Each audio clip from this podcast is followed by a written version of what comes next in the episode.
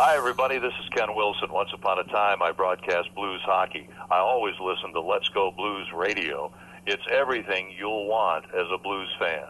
Oh, baby. Support for Let's Go Blues Radio is brought to you in part by Manscaped, the very best in men's below the waist grooming. Oh my god. Get 20% off and free shipping with promo code LGB at manscaped.com. Look good, smell good, feel good with Manscaped. As the world's only personalized vitamin platform based on a health assessment and your DNA, ID Life provides its members with high quality ingredients backed by pure science. It's science. Check out rockinthatidlife.com and speak with Dustin about how you can reach your goals today. That's rockinthatidlife.com. Center Ice Brewery is a proud sponsor of Let's Go Blues Radio. Visit centericebrewery.com today to schedule a no contact curbside pickup or make a reservation in their awesome tap room. That's Center Ice Brewery located in Midtown St. Louis. Let's go Blues!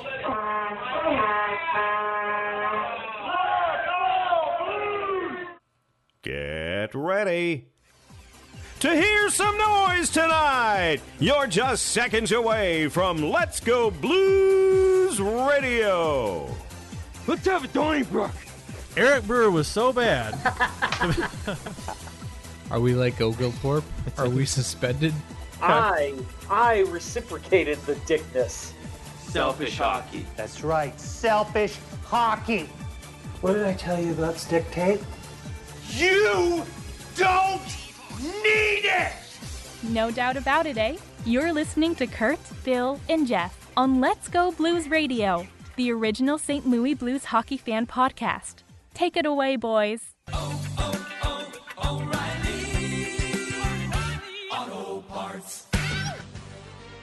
Welcome to season 9, episode 32 of Let's Go Blues Radio. This is the often imitated but never duplicated, the original St. Louis Blues hockey podcast. We're broadcasting live on Wednesday, April 21st, 2021. This is franchise episode number 298 all time. Your hosts tonight are yours truly, Kurt Price, Bill Day, and Jeff Ponder. And for your listening pleasure, for the next little while, we'll be talking St. Louis Blues hockey. To interact with the show on social media, we're on YouTube, Facebook, Twitter, Instagram. Just do a search for us. If you can listen to a podcast, you can certainly search the internet. Uh, check out our Discord server at letsgoblues.com slash Discord, where you can voice or text chat with us or the Blues fans before, during, or after games, or anytime. Uh, we are dual live streaming right now on YouTube and Facebook. If you haven't already done so, please subscribe to the show. We appreciate that very much. Smash that bell so you get notifications when we do go live. Welcome to the big show, fellas. Uh, are you guys ready to start telling it like it is? Because somebody's got to tell it like it is right now. We're in the big shoe. the big shoe. Uh, I'm ready I'm to tell it like it busy. I'm, I'm busy in another forum telling people how it is. So, uh, Oh, I'll, yeah. I'll come over. I'll come over and and tell it how it is over here. I'm multitasking. All right. Bill's over there on uh, Postnet, letting people know how he feels about uh, about Mark McGwire's home run race. Post. Oh no, it's it's a Parlor. I'm on Parlor, Parler. because Parler, it's look been a at you. meltdown for about 24 hours. It's pretty fantastic. Postnet. That's Oh wait, yeah. Talk Pre- about post. That's pre STL Today days. Wow, I, it is. That's It like- is. that's like- I, went that's way like- back. That's like 2000. Yeah, Yeah. that- I made a 90, 1998 reference with it. You like that? My timeline was correct. Yeah. Uh, Postnet was a yeah. It was the, the I remember I remember the, I remember the switch to STL Today, and they Talking about the the Rams Super Bowl run, and they uh, uh, Blues acquiring Chris Pronger. yep yep. Sorry, Wow. I kept interrupting you. Go ahead, No, Kurt. no, you no, no, to no. switch to STL today, eh? No, I, I do. I was. I mean, I, they. Uh, I, I was excited. It was. Uh, yeah. I, although I didn't like the name STL today. Postnet. uh, You know, the Post Dispatch. I guess that made sense, but it was Postnet.com, right? That sounds right. That always bugs me. Should have been should have been post.net. Well, I'm sure that was taken, but postnet.com. What? what? What? What would have been better? Postnet.net? No, no, no net. Something else. How about postdispatch.com or I don't know. That would have been better. A lot better. It's, it still should be postdispatch.com. STL today is Well, weird. is that that might be taken. There's other post dispatches out there, isn't there? I don't know. STL postdispatch.com. kind of long. I'm sure. Well, that makes I'm sense. sure. S- Yeah, I'm sure somebody went out and tried to hijack them.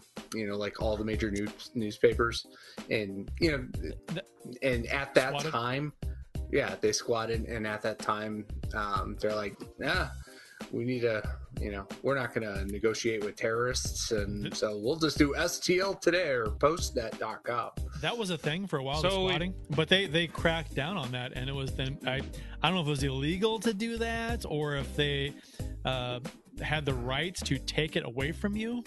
That was an interesting time because people would do that, and then I think that was not allowed for a while. I think people had their domains taken away because they were squatting. You had to actually be using the site for something, you know, not just a placeholder to sell to someone. Congratulations, guys! Our uh, our nerd talk just lost us 30 listeners. It's not nerd talk; it's history. Right. it's nerd history talk. By the way, you go to postdispatch.com, it does take you to stltoday.com. So they must have bought that at some point and redirected it. So why don't they use that? I don't know. That They do use it. That don't make It's just no STL sense. today. I don't know. This is, by the way, everybody, this is all we're going to talk about the whole show. There's nothing else to talk about in Blues Land. Um, it has been a slow week, actually. It kind of has been, yeah. But we we do have we the show that we are. We have a number of things to talk about, so we should probably move along. Well, Kurt, let's uh, let's also mention the fact that uh, we do have shows still during the off season. We're the only blues podcast that does that, so Right. we're always going to find stuff to talk about. Year round, you get a blues fix in the off season right here. Let's go blues.com. Mm-hmm. Don't forget it. Don't forget it. Don't you ever forget it. Mm-mm. Uh, we won't let you. if you listen to this God show, knows I won't. we do not let you forget anything that we do. Uh, so uh, uh, Sunday was the uh, Bobby Plager Celebration of Life service at Enterprise Center. After the service, the procession went down Market, uh, which was the same route as the Stanley Cup Parade. So uh, Bobby Plager will be buried Sunday during a private ceremony at Bellerive Cemetery. Did you guys uh, watch? I know that a couple of us were talking about going down to the visitation, the public visitation, and I don't think we made it. But um, did you guys watch the uh, the parade? I had I session? had every intention to go down to the visitation on Friday, um, but uh, the wife got her second vaccine shot uh, Friday morning about 7.20, 7.30, and she was sick as a dog the rest of the day. So I felt bad uh, leaving her on kid duty while also um, being sick. And then and then Sunday was my vaccine shot. Uh, I got mine in the middle of the day. And I thought, you know, I'd love to head down there and, and be a part of it. But again, I don't know how I'm going to react. It was much better than the first time, by the way. Uh, but uh, Couldn't get yeah, much oh, worse. God, no, it really couldn't have. Uh, I just You almost died. about- I'm not kidding. That is the closest to death I have ever felt. Was my first vaccine shot. That was awful. Um, but the second one, I had I had a fever for about three hours uh, midday Monday, uh, and I was uh, just kind of tired and a little achy for about 24 hours. Other than that, I was fine. But yeah, so I missed it on Sunday because of that reason. So unfortunately, I had to miss all the festivities. But I was being a good Yeah. husband, you know. Yeah, and that's what you need to do. I was I was being a uh, dutiful son on Friday. Um, actually, it was it was uh, only like the third time I've actually been able to see my dad Hmm. in about eight months. Um, he's been in a nursing home, and it's just with COVID restrictions, it's just been impossible um, to to see him. Um, so we uh, um, took him for a haircut in the morning, and uh, spent some time in the afternoon, and.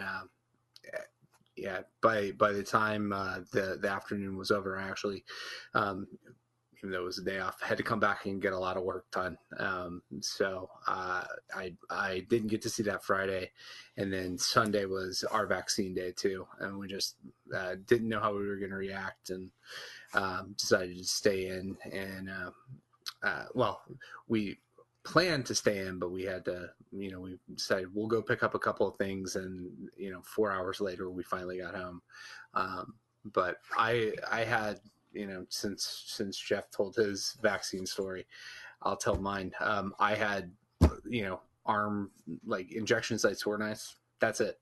Um, felt a little bit for maybe like an hour and a half that you know that smell you have when a cold's coming on, and then Oh, yeah. nothing. Julie, Julie had the same thing. Uh, she was knocked the fuck out. Like she was Oh yeah. yeah, Monday, yeah, Monday night, you know, I was still, you know, I was working and it, it was, uh, you know, probably um, nine o'clock. And she said she was, if she could muster the energy, she was going to come get me to take her to urgent care because she was feeling so bad. But she was plastered on the bed and couldn't get up. We're a we're a treasure trove of excuses today because I I ran out of time. I was gonna go. I was gonna meet uh, Amy down there and and uh, and and go do the visitation thing, but uh, ran out of time. The work ran late, and I got stuck here at the house doing some stuff, and it was like I would have had to rush over there, and I was like, oh, okay, no, I won't go. So I my And it, it does. It sucks too, right? I know you guys feel the same way because you know you're not going to be able to. There, there's not going to be another situation like this. You want to pay your last respects to the ultimate St. Louis Blue, um, but unfortunately, especially with how life is now, like uh, you know the, the the situations that the world is in right now, is things come up, and uh, it it sucks. It's something I'm going to look back in 20 years and and be like, man, I wish I could have made that visitation. That would have felt great. I saw the pictures; it looked awesome. Uh, being able to do that one more time for him and his family, but Blues Nation showed up very well um, and represented us proud. Uh, so thank you to those who did go and were able to pay their respects in person. I had a, a beer in his honor, as I have pretty much every weekend since his passing. Um, every time I toast it, it's it's to Bobby. So um, yeah, I uh, and hey, why not, guys? One more. Here's another one to Bobby. Um, but uh, Oh, wait, Bill, wait, you can wait. join us later. there we go. Wait, Uh, wait, I gotta well, I- go right. I gotta go I- right. I, I'll, You I'll just- show- Just hold yours in the middle. Clang. clang, clang. All right. But no, I was very proud of Blues Nation when I saw the amount of people that showed up for both events. Very cool, and um, I'm glad people were able to pay their final respects. Uh, stuff gets stuff gets so busy around here uh, with uh, with I mean being a a single dad, two kids, house, and work stuff. It's just sometimes it piles up, and I'm like, I got to get stuff done. So Yep. that's I hear you. Uh, speaking of uh, toasting, uh, our official beers of episode number 298. It's 298, guys. We are two away from 300. Oh, Show 300. So we, we'll start taking suggestions on what we should do for our 300th show. Everybody. exactly. so Uh, we need we, we need suggestions. for the season, I think. in a couple weeks, it'll be right in the middle of uh yeah, it'll be what's the schedule here? I'll pull up the schedule. Yeah. Wednesday, Wednesday the the fifth, fifth, they play the the. Ducks. So So we can five, maybe do a post game, but probably Tuesday or Thursday that week if we can. and there'll be five games left after that Wednesday game. So we'll uh, we'll have a pretty good idea of if we're gonna be a playoff team or not by then. Um, the, now it's it's and we'll talk about this in a little bit, but uh, the the, the schedule situation is is know? messed up and interesting. Uh, but uh, so yeah, we'll oh, show number three hundred could be could be a yeah. Who said eulogy? You you Bill? That's a that was a good description. That was me. Uh, so Cameron Smith in the Facebook chat asks, uh, "Am I still able to yell, woo?" No, no. In in fact, in fact, if we could remove you from the Facebook chat, we would. Yeah, Sorry, Cameron, that's not going to fly on this show. that, that is. I mean, vo- the voluntary the people who I mean, I would I'd like to poll. I like an honest poll with the the Woosiers, right? Because because I'd, I'd love to know if if if they're just clueless or if they're doing it just to piss people off on purpose. I really, I think it's more the latter. I really think it's the latter. or if it's just drunk people just being drunk. Because I be a- mean, okay, quick quick story. When I was in college and back when the Blues were awful, um, it was for those that remember those years. it, Kurt and Bill, you can vouch for this. Oh god. It was awesome being able to go to games because it was so cheap. You could literally get in and eh, you'd pay what was it like eight bucks was the the the, the last row ticket, and you could Yeah. sit in row A of the 300s, no problem. Um, sometimes we even snuck, and this is one of those times we would sneak down to the 100s. Every now and then, the ushers Ah. would kind of be on be on lookout for people who would do that because they knew that's what everybody did. But one time, we, my buddy and I, we sat about seven rows from the ice, it because we literally watched this couple um, sit in the seats, and then they got up, and then we saw them move like a couple sections over to sit with some friends. So I'm like, those two seats might be open. So we went down and sat down. And of course, they're playing the Washington Capitals, and Brent Johnson was in net for the uh, the Capitals, and we we back. just every time the Blues would enter the zone, which was not often because that team was awful, uh, we just would berate Brent Johnson. 95% of the people around us were laughing. They thought we were funny. Finally, this one guy turns around he just goes, Every damn time, every time they come in the zone, you have to yell at him. Just knock it off. I'm here to enjoy the game with my wife. So, what's that going to do to a drunk college student? Oh, okay. I'm going to get even worse. well, And I just kept doing it. I was way worse about it to where he called an usher. Luckily, the usher was like, Hey, I'm not going to kick you out, but this guy's complaining. I need you to just calm down a little bit. Because, you know, whatever. Sure, Yeah. fine. well, but- you you are an asshole though. Exactly. and that's, and I guarantee a lot of the people who do the woo, they do it because they know it's pissing everybody else off. Yep. It's a And that was the night that Jeff met Mr. Blues Hat. You It's- know, I'm you know- sure. I'm sure he probably is one of the ones laughing at me. all aboard, honest. all, Uh, all 'Cause aboard, I the, was real close to where he sits. all aboard the douche canoe. Let's woo, right?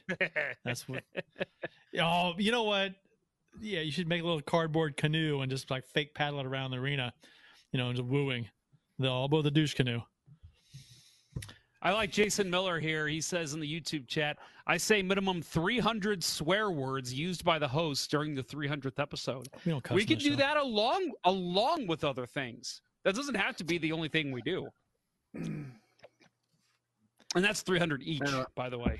I don't know what the fuck he's fucking talking about. We don't. We don't cuss on this fucking show. We got to do 298 this week, this show, guys. So fuck you and fuck you all. Damn. Just Except you, friends of the uh, show. Damn. You don't fuck around, Jeff. yeah. Yeah, I'm hammered. What can I say? fuck is in one of the most interesting words in the English language. just just play that like ten times. Cover the bases. Yeah, yeah, we got it covered. We know what we're doing here. Um, we never got to the beer of the show. I started it. Uh, beers of episode number 298. I cut myself off. Uh, you can follow each of us on the Untappd app. Uh, my handle is yeah. at cprice12. Jeff's is at jponder94, and Bill's is Billy Blue Note 33. You guys are much better at keeping up with that than I am. I'm doing this, and I never take a picture maybe before the show, and I don't do it after, and I I haven't done it in a while. I gotta I gotta do be better. Um, Bill, You know, you? I'm going to interrupt Bill. I'm going to interrupt Bill. Go ahead. Uh, Go, because go. The Blues are not winning when we do it this way. So let's change the order. Kurt, why don't you go first? they won the cup with us doing it this way. Well, we switched it, remember? We had to switch it up because originally you came to me first, then you would started going to Bill first. Really? Yeah, that you sure? happened mid-season. Yes, No. I'm telling you, I know. So Kurt, you go Well, first. Well, why don't we go to you first then? If it worked last time, we'll go back to you. Ah, Jesus, fine. We'll go with me. Um, God, you always got to be you- difficult. you have a formula that so you said worked in the past, and you just don't want to use it. Let's let's All try right, a all right, new fine. one. Well, let's I'm saying the- we, it- the- the, the formula was was switching it up, not exactly the formula we used before. Like, are you going to play Gloria when the Blues win now because it worked But- before? But No, you just got to change the song. But we can switch it up and then use the same formula as last time.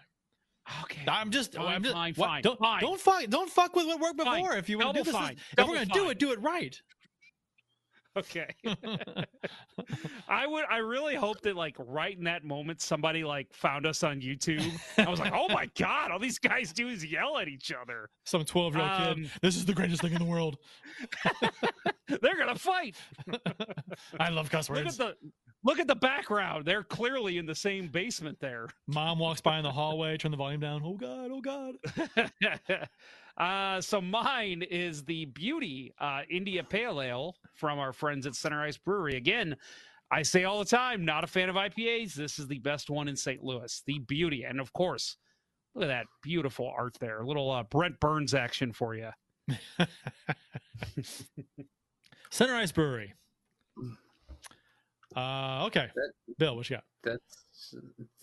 I think the the beauty is a little too welcome for uh, for Brent Burns. He's it really he's is. much more Sasquatch. He is. He's more caveman Sasquatch like, yeah. Yeah. Um, now that I'm done multitasking, I am partaking, and um, I have a repeat. Turn it the right way. Turn it the right way. There you go. Sump. Sump coffee stout, perennial ar- artisan ales, uh, made with uh, Sump uh, coffee. Um, two South City institutions coming together uh, for one hell of a beer. Um, my beer is. Can you guys guess what this is? Let's Michelob Ultra. Radio. Michelob Ultra. No, it's not. I'm not. I didn't just finish a golf tournament. Uh, which, Or which you know what? 5K. I'll tell you, or 5K. Um, I'm telling you what. After a 5K or a, or a golf scramble or something, Michelob Ultra tastes good. It's a you don't Yeah. want you do not want a heavy, f- overly flavorful beer. You want cold, you know, something light. Um, I got I broke out the Bud Light Orange. it- it Ah, I should have guessed. It's that it's that time of year. Mm, It's that time of year where I'm stocking up again. mm. Bud Light Orange from the institution that is Anheuser-Busch Brewery in St. Louis. Drink responsibly. You know what's an insti- You know what's an institution in the Ponder bathroom is uh, that could go so many ways. I was going to say, I, Um, I have some ideas. Uh, an institution in the Ponder bathroom is uh, is me taking care of my male grooming with some of the best products on the market from our friends at Manscaped. I, I see what you did there. Very nice. Well done, sir. Is there anything better than the fresh mowed grass at the ballpark on opening day? How about freshly groomed balls? Our sponsors at Manscaped, the global leaders in below the waist grooming, are here to help you strike out your bush for good. Talk about the ultimate utility man. Manscaped is like the Nolan Arenado of ball trimmers. It's time to keep your testes fresh and clean with the Perfect Package 3.0, which includes the Lawnmower 3.0 skin safe electric trimmer, the Crop Preserver anti chafing ball deodorant, the Crop Reviver spray on toner for your balls made from soothing aloe and witch hazel extracts. Manscaped even threw in their shed travel bag to keep all your goodies stored comfortably. And speaking of comfort, the Manscaped anti chafing boxer briefs are also included and will bring your boxer game to the next level. It's a whole new balls game, folks, and Manscaped is trusted by over 2 million men worldwide. Join the movement. Get 20% off and free shipping with promo code LGB at manscaped.com. That's 20% off with free shipping at manscaped.com and use promo code LGB. Baseball's back. Don't let your pubes get out of whack. There was a poll online. I think it was 80% of significant others prefer their men to be uh, well groomed below the waist. So uh, I'm, I'm guessing that someone's significant, it may be a sensitive subject, and someone may not tell their partner what they prefer. But uh, according to the polls, they they do prefer it. So, you know, I, and here you go. Promo code LGB, uh, manscaped.com, 20% off free shipping. You can give it a try. Kurt said pull. Poll. I did. Everybody drink. Uh, t- today in Blues history, courtesy of the at STL Blues history Twitter account, uh, April 21st, 1996, a murder suspect was caught by two St. Louis Blues fans during a playoff game at Kiel Center. Uh, St. Louis, the St. Louis Blues beat Toronto, the Toronto Maple Leafs, by a score of three to two on an overtime goal by Glenn Anderson, and took a uh, took a two to one series lead. I was, you know, when the Blues got Glenn Anderson uh, from the Rangers, right? Is that right, Bill? Jeff? Yeah. From the Rangers? Okay. Yes. Uh, yes, Yes. That was a Mike Keenan trade, right? Yeah, yeah, he brought him in. Yep. I was excited because Mr. Playoffs, right? Clutch playoff goal scorer, performer in his, in his career, plus a, just a good, as a really good player. I mean, it was tail end of his career, but uh, he had 214 points in 225 playoff games, and he had seven points in the 17 playoff games with St. Louis. So I uh, I was a big Glenn Anderson fan. I remember uh, my dad used to tell me about those old Oilers teams, and a bunch of the clips that he showed me um, had Glenn Anderson, you know, scoring big goals in the playoffs because. I mean, shit. Again, you put Wayne Gretzky on your line, you know, you're going to score a bunch of goals. But Glenn Anderson was a, a fine player in his own right. So, um, guys, I think the Blues didn't the Blues sign Glenn Anderson? That wasn't a trade, right? I think he was a free agent, I believe. Yeah, that's what I thought. Yeah. He was traded at one point in his lifetime. Uh, so when he was traded to, looks like Toronto, he was traded all, pretty much straight up for Mike Gartner. That's a pretty good deal. I mean, that's uh, speed for grit, basically, is the way I see that. Yeah, I, I don't know. I, I kind of felt like Glenn Anderson was, uh, even though he was a he was a big body, it was more uh, I don't know Zach Sanfordish um, played smaller. Um, he was a scorer, right? He was he was a speed guy, not definitely not a speed guy like Mike Gartner, but Right. yeah, grittier than Gartner. I still Yeah, remember him. Not a bad trade. He uh, one of the unfortunately one of the more uh, memorable uh, times when he was in a Blues jersey for me was when he backed away from was it Gino Odjick? Yeah, when he backed and when he when Odjick went nuts on the ice and his jersey was ripped off. His he's just got no shirt on, no jersey on, no pads, nothing. He's just bare bare chested, and he's wanting to fight everybody. And he wants to he wants to drop the, he wants to fight Anderson. And Anderson just kind of backs away and he won't fight him. And I'm like, dude, somebody fight this guy. Uh, I think we talked about this game yeah, before. we did. And- Gino Odjick incident. Yeah, yeah, that's and Anderson backing Dude, up. Fuck that guy. Yeah. Oh yeah. No, I, I know. We're, I- we're on like we're on like seven fucks by the way now, Jason Miller. So I'll More say than it that. one more time. Way more Fuck than Oh, yeah. you know OJ. Wait, we're on like 15. uh, April 21st, 1993, Curtis Joseph made 47 saves and recorded his first career playoff shutout in the St. Louis Blues 2 0 win over the Chicago Blackhawks.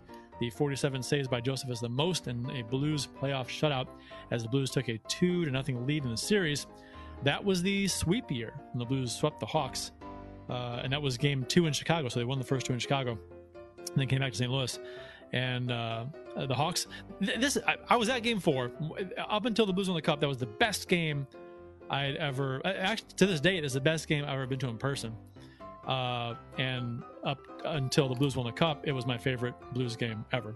But uh, the Hawks finished that season with 106 points, first in the Campbell Conference, third overall in the NHL. The Blues had the fewest points of any playoff team that year. 85 points, I think it was. And uh, so th- that was the equivalent of an eight seed sweeping a number one seed. But they didn't have eight seeds back then. It was just divisional playoffs, so first through fourth, but in each division. But I mean, that was a big deal. The Blues, I think, the Blues made the playoffs. I think the last day of the season, or second last day, something like last game of the season, and then to sweep their arch rival who finished first in the conference. Oh, and to be at Game Four for that. Oh, oh, oh my God. I think I just yeah, I get a towel. I, I, I could, yeah, I was like, get this guy a towel. Bill, you're you're like walking distance. Get this guy a towel. Um, I believe the uh, the I, I could be wrong here. Guys, correct me if you know. You said you mentioned the 47 save shutout by Joseph, uh, most in a Blues playoff shutout. I believe uh, that was the most. You know what? I don't think that's correct. I thought that was the most saves a Blues goalie had made, whether it was regular season or playoff uh, and it was just passed by Jordan Binnington a couple weeks ago. But I could be wrong on that. I think that might be incorrect. I want to say Joseph had a 50 save performance before that. I was yeah, I, I would I would yeah. I, I would say So never mind. not. Yeah. I'll take that back. I'll take that back. It's also the the most saves in a shutout. That's that's what the Yeah, thing was. that- I yeah, think it still that's is. still- it still is. Yeah. That's Yeah. still the, the I think regular season and playoff. That's Yeah. still Yeah. the record for Blues. Well, the Wild just did us a favor. Who scored? God damn it, Bill! I'm behind you clearly. Well, I need updates because I I'm not I don't have the game on. yeah, Let me uh, give the update, know. Bill. God damn it! yeah. All right, you get the next one. Um, All right, you got it. Uh, that's a yeah. Not a. Oh, hey, uh, goal to give just so you guys Kemper. know, the Wild just scored. Mm. Was it Marcus Foligno? Mm. And Jeff left. Where did he go? Jeff uh, disappeared. sorry. Oh, he went. I, I know what he did. I know where he went. He, he went to get What? his wild jersey. Oh, No, no, no, no. I uh, so I recently uh, uh, family heirloom came into my lap a uh, a grandfather clock, and uh, I've got it next to my desk because I spent a lot of time down here, and I forgot to turn the chime off for the for the. Uh, so it's chiming right now, and it's gonna bother me if I leave it on. So I got to turn that off. Continue. April April 21st, 2012. Uh, the St. Louis Blues defeat the. That was a, such a long explanation for what he had to do. He could have just said, "Don't, Yeah. don't worry about it." Shut up, Kurt. St. Louis Blues defeat the San Jose Sharks by a score of three to one to win the series, four games to one, in uh, 2012. Uh, I was at the first game of the series, uh, and the only game in the series they lost. This is a series where Halak got hurt and Elliott took over. Uh, first playoff series for the Blues uh, since first playoff series win for the Blues since 2002. Um, so great, great series. Um, and uh, I think that was that was pretty much the only time, the only chance that Halak got to start in the playoffs. Uh, and It he was, hurt. yes. He got hurt. Yes. Yep. Yes. This this is uh you know in yeah my why I have always said that it's you know Halak never got his chance. Thank you Barrett Jackman. Well, he lost the Um, game he started in this series. That was his chance. One and Yeah. done. Yeah. Well, he was We've never got given our, an uh, opportunity. We've got our first uh, He was hurt. possible comment of the show. Here's a candidacy here. Jason Miller says, "Stay still, stay still, Bill. We may be able to watch the game in your glasses." Oh. Mm. How's that? Is that working, Jason? a little lower. Bring it down a little lower. That's perfect. Right there. Right there. I can't tell if what your That's, eyeball that's moving not back and creepy forth. at all. Yeah, no, not at all.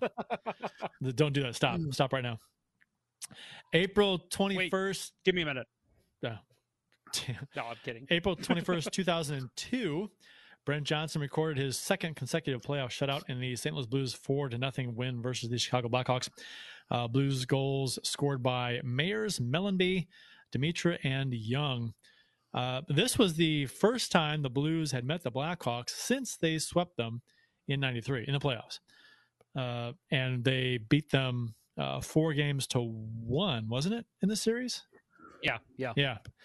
I was going to say the Blackhawks won the first game, and then Johnson went on that tear and went three games Yeah. without allowing a goal, and then finally gave up a couple goals. I think in Game Five, but the Blues still won. Yeah. Yeah, I was I was at game five and he, I was too. part of the standing O. Yeah, he got the standing O for the uh, uh, for giving up the sh- you know when he lost the shutout because that Yep. streak was so incredible. And then Yeah. yeah, There was a streak of uh, what was nine. The last nine playoff games the Blues and Hawks have played, the Blues won eight uh, in this uh, these two series over the past what, uh, like ninety. There's nine years. The Hawks only beaten the Blues one time in the play, one game in the playoffs, and uh, the Blues goaltenders just shut the Hawks down both series. Joseph shut them down, and Johnson shut them down. So I mean, that was a, it was a good run there for the and the Hawks. They sucked before that. right. believe. Well, and they they So- they sucked that year. I mean, that was Yeah, that's like that was uh what Tyler Arnason was like their the the stud forward they had on that team. So Eric Daze. Um, Eric, yeah, Eric Daze was kind of uh, he was the established veteran big boy on the team, but yeah, they uh, they they weren't. Uh, I don't. if I recall, they were a surprise playoff team. Um, and I, I believe I, I, I may be wrong about this, but Sergei Krivo Kravtsov was also. Oh, I the, Uh, in one of the one of was, the first games in uh, the series, I uh the first after the first win, so after game two, it was I guess uh, I went to White Castle, and so it was a And tradition. got thrown out. No, mm, no, Oh. Got- but so Beastie it was a, Boys reference. it was a oh I I haven't done a I don't I don't, I don't do Beastie Boys. Um, I got but so a, uh, it was a tradition then. Oh well, after the Blues won, went to White Castle. So at the time, I lived right by a White Castle, and so I I went to White Castle after each win in the first round. Then so that was a lot of White Castle. That was a uh, that was a goaltending. Um, uh, uh, what was the, what's the word that we know here in St. Louis? Controversy in Chicago uh, because it was Steve Passmore or Jocelyn Thibault the entire series. They just kept Mhm. flip flopping. Two winners. Yep. I, I, I said Thibault had a T, Thibault had the better career, did he not? I, mean- actually liked Thibault. I actually liked him as a goalie back in the day. I mean, He was in Montreal, I'm sure- Chicago. yeah, yeah, and uh, I was Look gonna at say, that. Yeah. Look Yeah. at that. That's fantastic, dude. I've uh, I've got a uh, an old Thibault poster somewhere because Yeah. I was such a fan of his. I Is that- really was. I Is liked that, him a lot. Is that starting lineup, Bill, or what is that? He he pulled out the uh, No, this Jocelyn. is That's McFarlane. is McFarlane. Yeah, this is this is McFarlane. Um, Okay. and this is That's like, what I meant. That's you what know, I meant. I, I I absolutely hate the Blackhawks, but this is this is art. This is just Oh. yeah, that's beauty. McFar- And- McFarlane stuff's great. And so for Yeah. those who are on the podcast, uh, Bill pulled out the McFarlane Jocelyn Thibault Blackhawks figurine figure. That's great, man. I I yeah, I I love him and um I liked uh, Boris Mironov as well on that team. I don't know why. I just Yeah. always liked both those players. Yeah, no, I, I, uh, you know, I always felt bad for Thibault because he was the guy that got the short end of the stick, having to be the uh, replacement for Patrick Roy in uh, Montreal. Uh, he was the, the goalie that was in that deal that went back to Montreal. So, um, Yeah, that's that's And you can't you course- can't fill those shoes. Yeah, no, it was it was impossible. And But didn't he, was play? He played fairly well, did he not? I mean, Right. He he did, um, but you know, it, it just that you know that was the, kind of the beginning of the end. Montreal, uh, that basically, whoever got named their captain for about seven years in a row was traded within that same season, and they just they couldn't get over the hump, and yeah, until still uh. Jose. Theodore came in. So yeah, Um, so the schedule is a uh, a bit of a mess now, but at least we're not Vancouver, who didn't play for almost Van three weeks. COVID. Vancouver, As Vancouver, Bill, as, Vancouver, as Bill has coined them, Van COVID two Van weeks ago. Very nice. I love it. My new name of I'm my sure uh, both my thought. fantasy hockey teams. Uh, only one game to discuss since our last show because the Colorado Avalanche uh, won't stop licking doorknobs. Uh, the uh, Blues Avs game that was supposed to have been played on Tuesday was postponed, and now everything is messed up. Uh, the National Hockey League has announced today that so uh, they rescheduled a bunch of games, and five Blues games are affected. So the Colorado at St. Louis game, which was scheduled for April 20th, is now scheduled for May uh, for Monday, April 26th. The St. Louis at Minnesota game that was scheduled for April 26th is now scheduled for Thursday, April 29th. The uh, Blues and Wild game that was on May 12th is now on May 1st. The Wild at St. Louis, scheduled for April 30th, is now on May 12th. And the Minnesota and St. Louis game scheduled for May 1st is now scheduled for Thursday, May 13th. So two games get stacked on at the end of the, at the end of the schedule. Uh, 13 games in 22 days makes it with two back-to-back games versus Minnesota and Vegas uh, Knights. That's in a week. Uh, uh, or in, in the last, let's see, the, to end the season, it's five games in seven days. Um, this is, this, I mean, this kind of sucks for. I mean, okay, the Blues. Wait, before before you continue, you know that if if there's not the other thing the NHL announced, if uh, they don't have a winner determined from all of this, uh, they're going to hold a two man sack race on consecutive Sundays until a champion is crowned. I did not know that. You guys get the quote, right? yes. Thank you. Continue. Um, what was I saying? I don't know. You know what I mean? Uh, the uh, Who cares? Eh, well, okay, so because because of all of the issues with other teams, the Blues are getting fucked. Um, not that they haven't already screwed themselves over with the way they played. I mean, they're gonna, they're on the bubble right now for the playoffs, but they have a tough schedule as it is already, and now they've got more games crammed in eh, at the end of the schedule. Uh, 13 games in 22 days, five in the last seven, uh, and where they're likely going to need some points. So they going to be tired, and it'll be interesting to see how things play out. And I mean, Husso's probably going to get some games that he wouldn't have otherwise. Um, hopefully, the Blues are like a few points up by then in a playoff spot. Depends on Arizona plays. Arizona, after tonight, only has nine games left, and we'll Yeah, I was four say, games they- in hand. They've got. I I have to. I'll have to check. I could be wrong on this, but didn't they have a couple games rescheduled too? That kind of screws up their schedule. Uh, Uh, against I think Vegas and Colorado. uh, whatever it is, they have nine left because we have we have thirteen left, and we'll have four games in hand after tonight. I'm gonna, I'm gonna look right now. But So they- um, yeah. But you know what? I mean, like you said, Kurt, the thing that you know we can sit here all day if the Blues miss the playoffs. I'm sure there's going to be people on social media saying, "Oh, they they got screwed by COVID and the schedule and the the you know the league didn't you know the Blues are the one team that shouldn't have been screwed because they didn't have any COVID issues yet." I guess we could say. Um, but at the end of the day, they should have been banking points to this point. They, you know, i- i- going into the season, we looked at the schedule on this show, on every show, Blue Notes Pod, um, uh, Blues Hockey Podcast. I know they did the same thing too. So it's not just us. They looked at that early to mid season and said, bank as many points as you can. And then next thing you know, you're going into the end of the season against the best teams in the division and you've got a nice cushion. You can lose some games and still be a solid in a solid playoff spot. That didn't happen. So at the end of the day, we could, you know, uh, yes, there's going to be people that are still going to bitch at the end of the year if the Blues make the, or miss the playoffs, or if they get matched up against a team that's not favorable to them in the playoffs.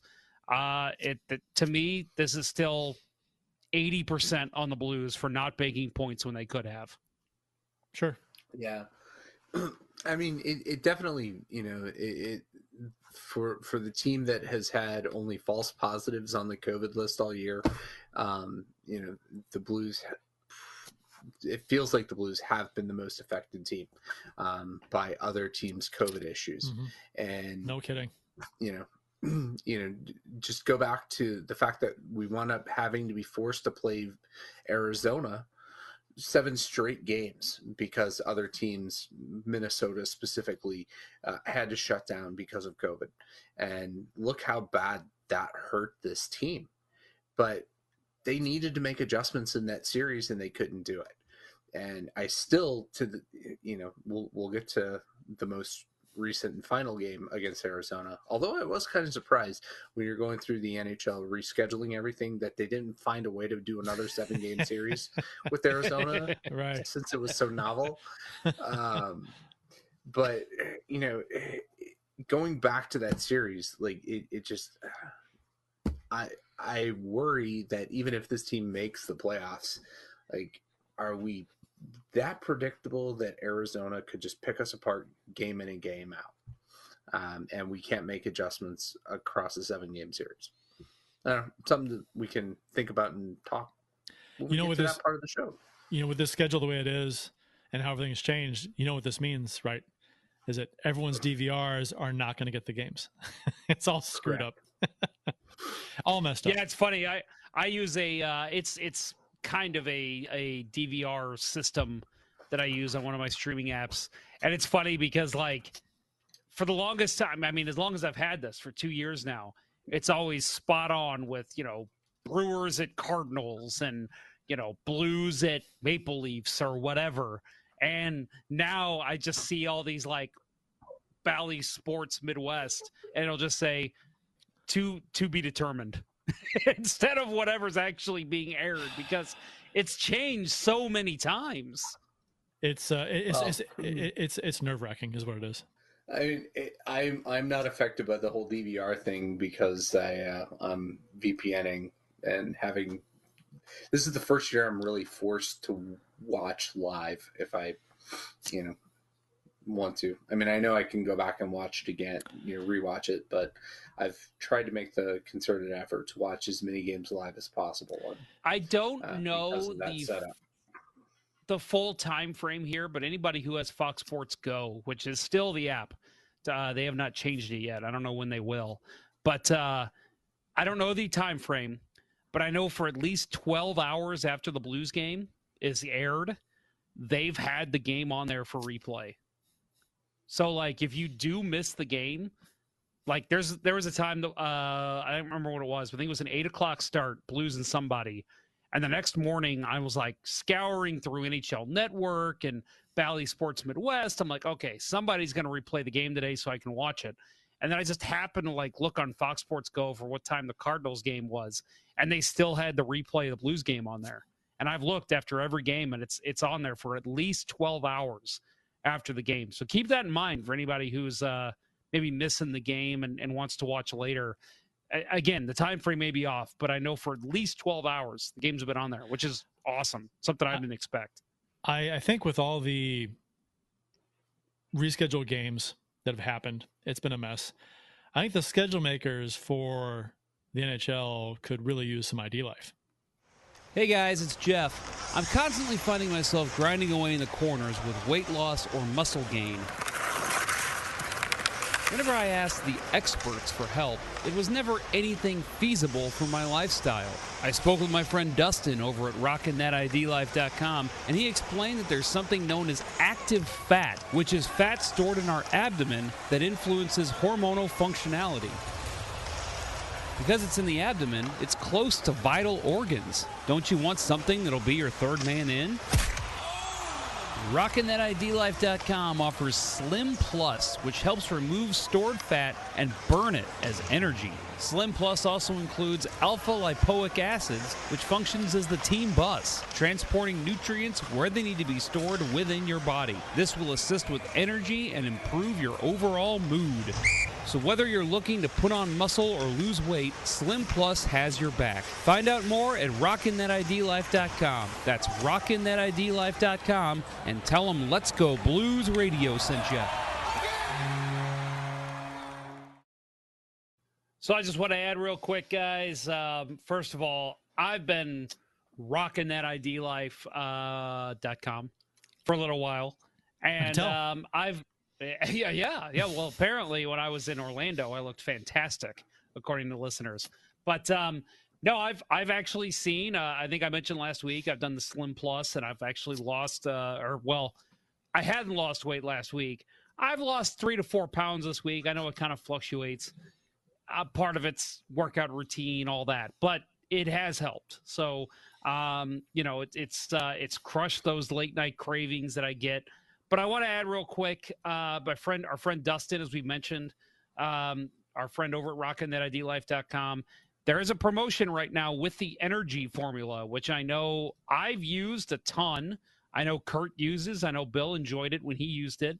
Um, it's uh, it's you buy two bags of energy, and you get a third one for five dollars. So again, they got different flavors. I think there's three or four different flavors.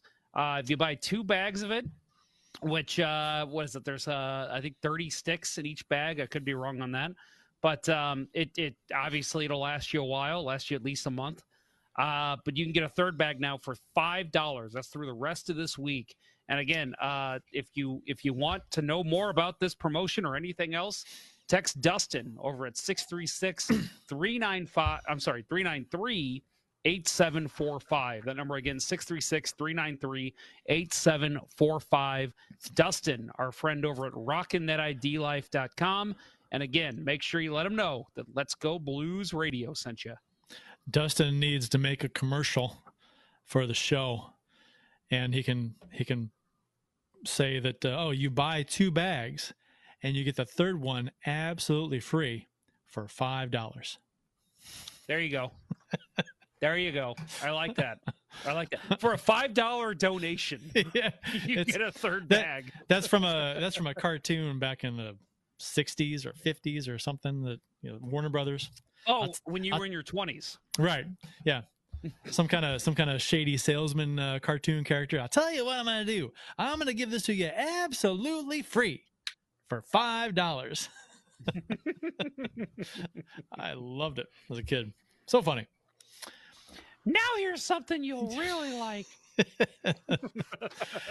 the uh, uh, the three to two loss to Arizona, uh, the last game the Blues played. Uh, this was a huge game for both teams. Uh, Arizona had lost five straight. The Blues had just just passed the Coyotes in the standings, had a one point lead on them at the time, and had a couple games in hand. So if they had won this game in regulation, uh, that's a three point lead for the Blues with two games in hand. The Blues had 13, 13 games left. Uh, would have looked pretty good um, at the time. I mean, you had been feeling really good about your chances because you you had lost previously to Colorado, but you played well in that game. You just came up short at the end, and that's before that you won three straight. So you're thinking, okay, won three straight, uh, played Colorado, lost by one, tough loss, and then uh, beat Arizona, the team that was chasing you. I mean, we're looking good. We're on a roll. You know, one four out of five. But no, now they lost Arizona in a game they were up two nothing.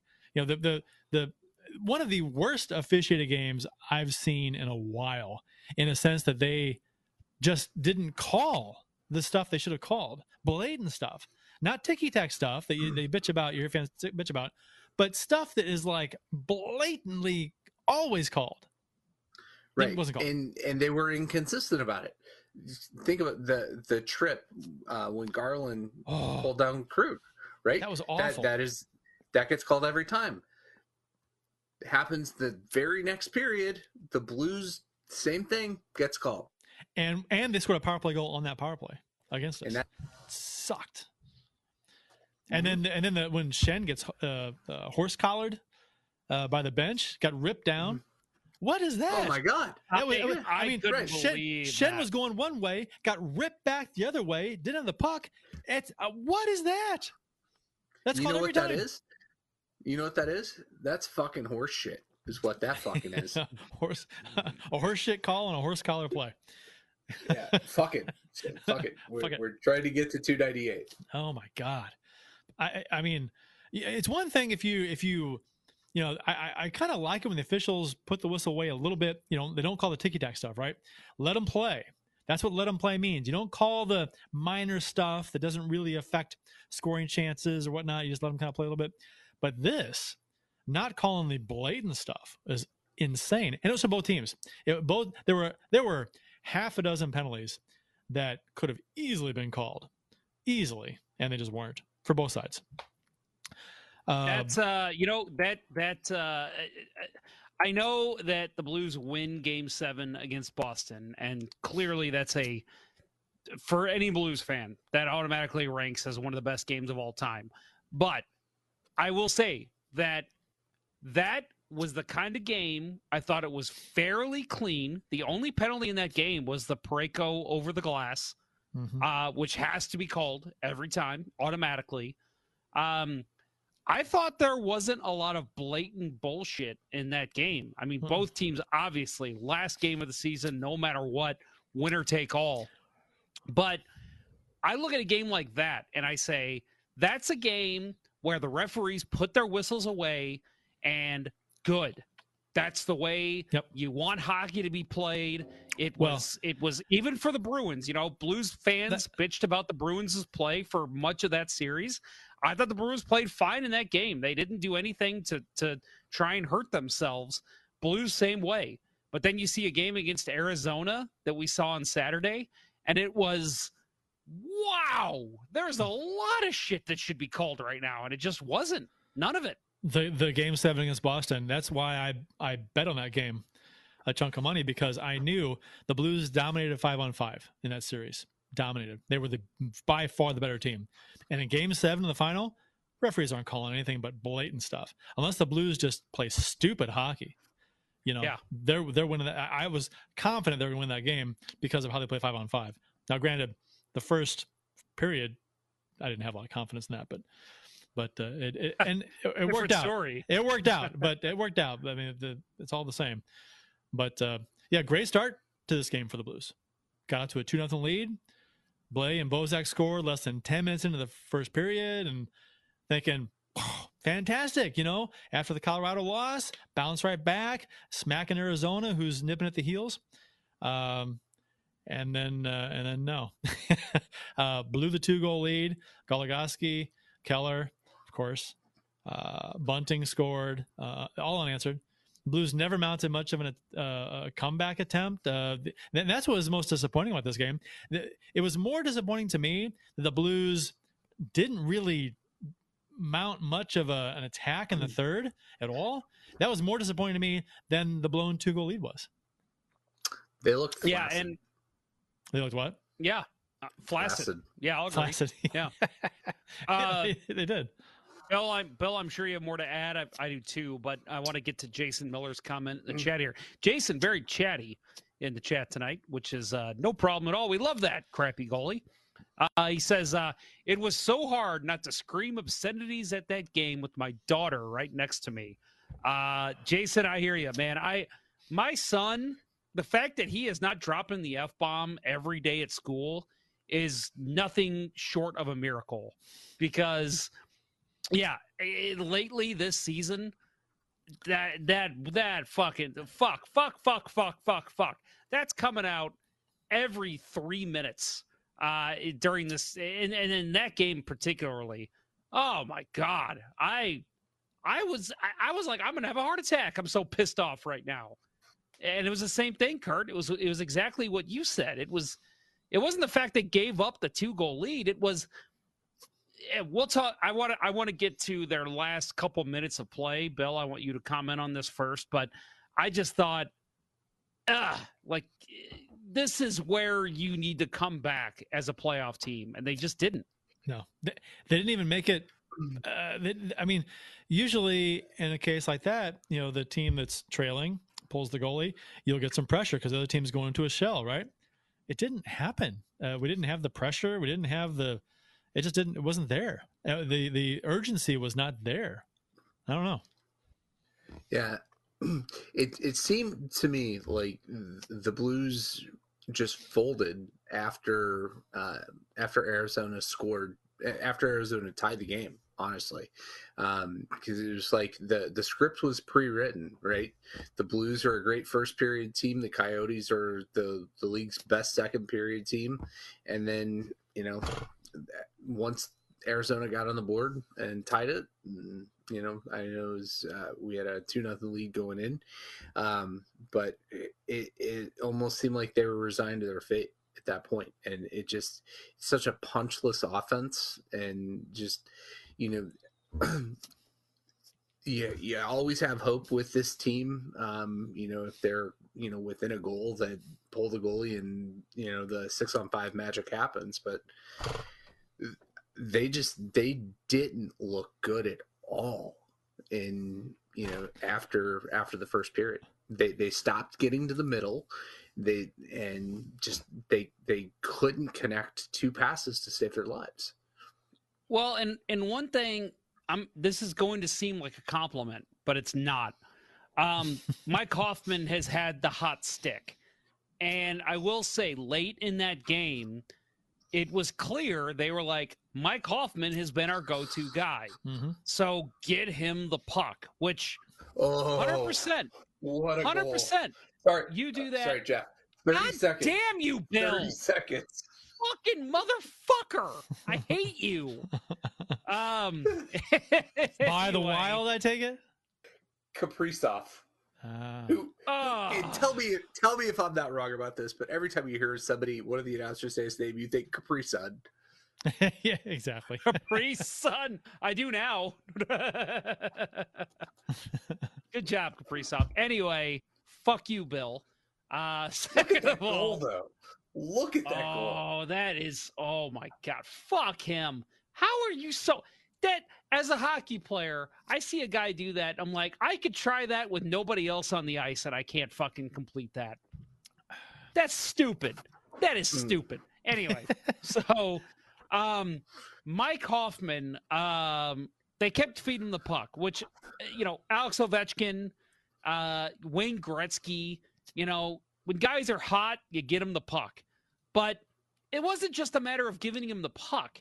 At in the last minute of the game, it was it was the same fucking play over and over and over. It was Mike's going to be on the the top of the right faceoff circle, circle it behind the net, bring it back to the point man. Point man slides it over to Hoffman for a one timer, Sure. which that's his sweet spot. I get that. I have no problem with that, but I do in the sense that they tried that. They tried that every single time they got the puck, that. and, it was just and Hoffman Yeah, I Hoffman get- flubbed the flubbed both shots. Oh, or did the stick break did. on one and he, and he flubbed another one? He got. I mean, he had a chance, and I have no problem with him feeding, feeding, feeding because that's that's what he is. You know, a, Right. good, great what he player. He's one of the best in the NHL. Ovechkin, it's over there. It's predictable. You know it's coming. You can't stop it. Same thing with Hoffman. I mean, it's just the way it is. but, that's but his game. Hoffman's not Ovechkin. No, but he's one of the best in the NHL think from that spot. but- One timers. But I will say, if you him, want to set that play up every single time, that's fine. Yeah. But Yeah. but you have to at some point, maybe it's Torey Krug, maybe it's it's Tarasenko, rather than sliding it back to Krug and then back to Hoffman for the shot, rather than Tarasenko doing that or O'Reilly or whoever, Uh, take the shot from where you're at and cause some havoc in front. They know what you're about to do. They know you're trying to feed Mike Hoffman over there. Get it to the net I- before that happens and cause havoc and hope somebody's crashing and can just poke the puck in. I And they just weren't doing that. I complained all season long. They weren't using him properly. They didn't feed him, feed him, feed him like they should have been doing. And they finally started doing it. I'm not going to complain. He he didn't get the shots off that he that he should have. That he usually does. So who knows what would have happened if he had actually connected on it. But I'm just I I, I was happy to see them feed him uh, for those opportunities. I don't care if it's predictable. If it's predictable, fine, stop it. You know, I mean, if you'd have got it on net, we maybe they would have. I don't know, blocked it, whatever. But I, I'm I'm fine with because because they weren't doing that at all for so long. So I'm fine with them doing it, even even if it's predictable. I don't care. That's me. All right, Bill. Um, thanks for letting me have the empty net goal to tell Kurt. Uh, Wild Oh. score empty net goal with 11 seconds left. Well, I, I had the guide game center. That was a great look off. That was a great look off, by the way. Woo! yeah, it was. Four games in Heaton, Let- Arizona. Four, and we're down by one point. I, I mean, th- th- th- this is here. The, a playoff spot is for the Blues to take if they can just play well. I mean, they don't have to play amazing. They got. I mean, Arizona is is handing this to the Blues if the Blues can win some games. Four games in hand. How many games? How many games the Blues have left? They've got what 13? 13. 13. Arizona. How many of those do they have to win in your mind? How many do the Blues have to win to make the playoffs? To be guaranteed to make the playoffs? Seven. Yeah, seven or eight. Seven out of 13? Yeah. So basically, they'd have to go seven and So, six. so if Arizona wins five, No, so five, 500 hockey. if Arizona wins six, that gives them a 13 point lead. If we win seven, that's 14. That that ties us, whatever. And- so I think if they and- win, that that that force Arizona to go like six and three, something like that. Uh, if we win seven, so if we win seven, we still we still finish at them. So that that's fine. They'd have to win seven out of nine if we win seven out of 13. So I think that's I'm gonna I'm gonna I'm gonna uh, go ahead and double down on what I said last week too, and say that um, if the Blues get into the first round, I know a lot of people don't agree that. Oh, what's the point of even making the playoffs? Why do that? Ugh, they're just gonna lose. I think you never know what happens in a seven game series. I'm not. I'm all for them making the playoffs and just seeing what happens. I'm across that bridge when you come to it with the playoffs. Right now, I'm not gonna. It, that's it's it's it's what a few weeks away, a month away. So it's I'm not. I'm not even gonna think about it. A lot can happen between now and then. I'll cross that bridge when I come to it. this team needs to show me some stuff, and they need to figure stuff out anyway. They need to figure some stuff out to even make the playoffs. If they can make the playoffs with this schedule, that would mean they've won some games against some good teams. So uh, they'll have something going for them if they make the playoffs. Which Moneypuck has them at forty percent to make it, which yeah, might that, that's going to go up now after Arizona loses. So it's going to be like Yeah. probably 45 now at least. Man, Austin Lynch is just coming after Bill. Uh, you might lose your moderator rights here on uh, Discord, Austin Lynch. Bill might be pulling him. He says, "Hey, uh, Bill, we still hoping for 40 goals from Hoffman." Um, playoffs included, yeah.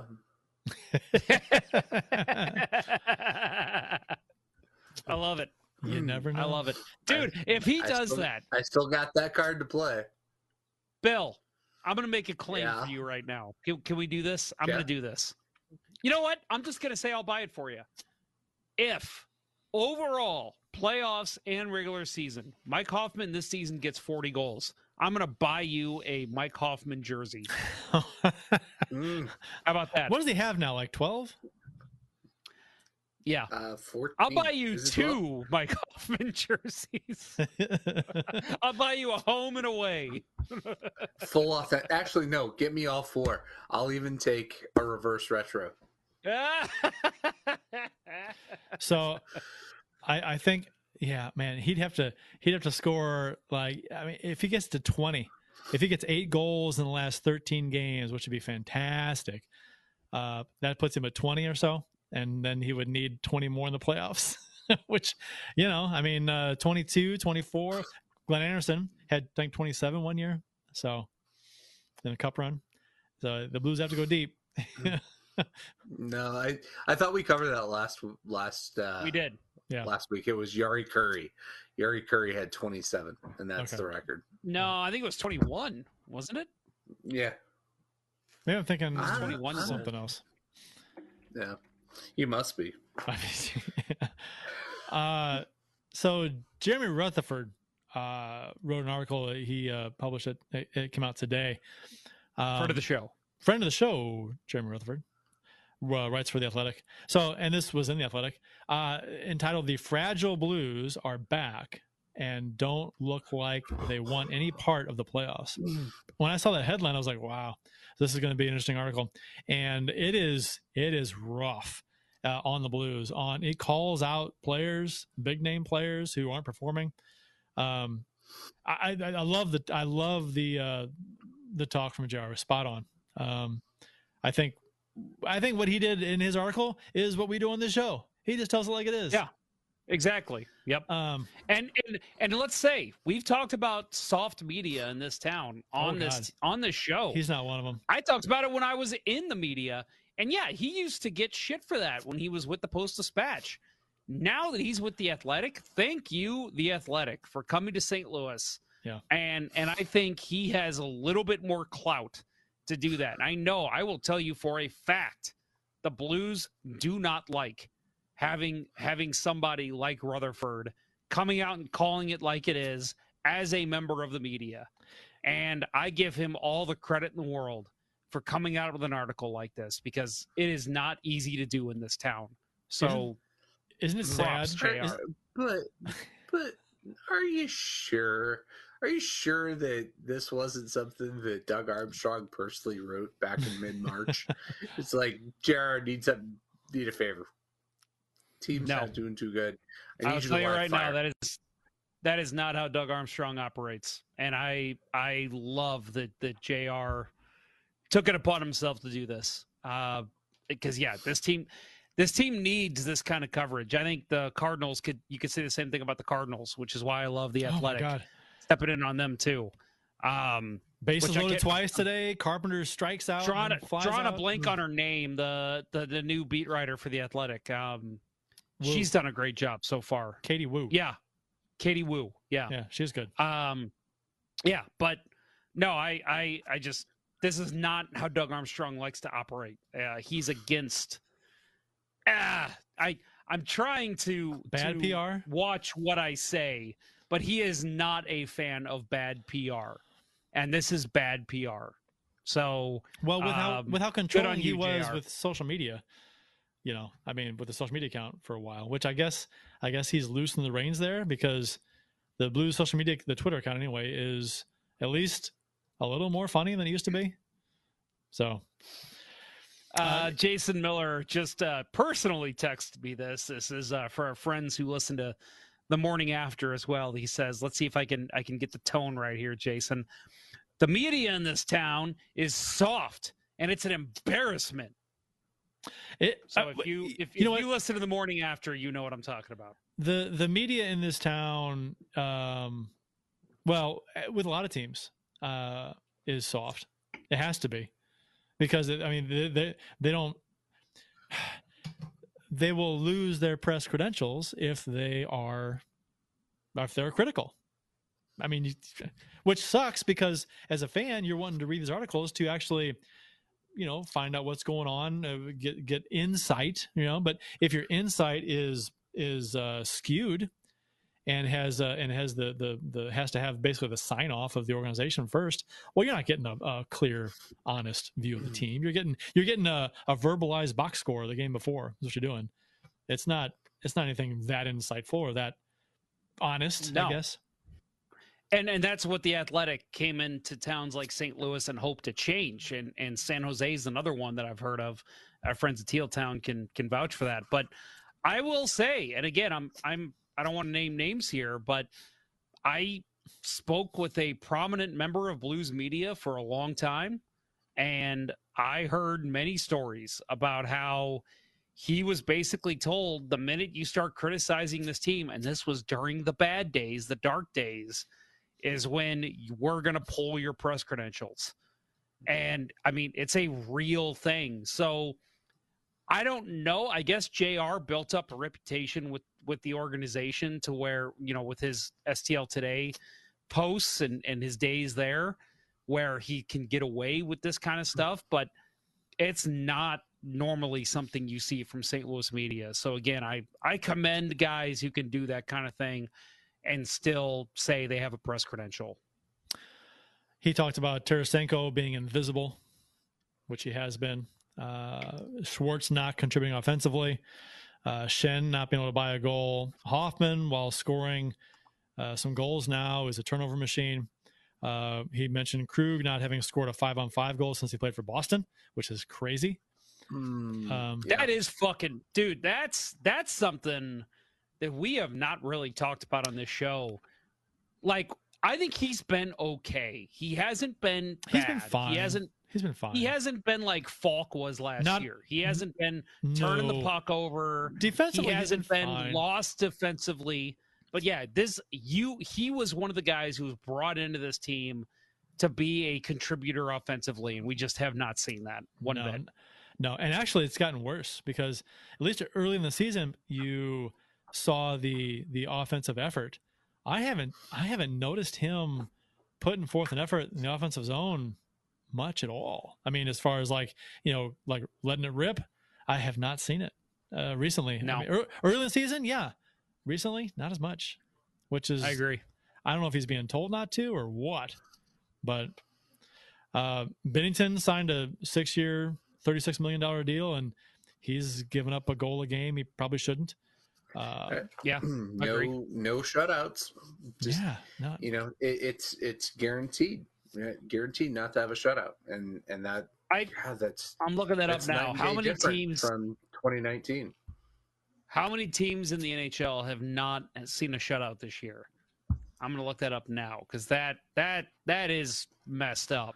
you, yeah. I mean, you saw. Okay, I mean, we've talked about this before that he he needs to be able to steal a game once in a while.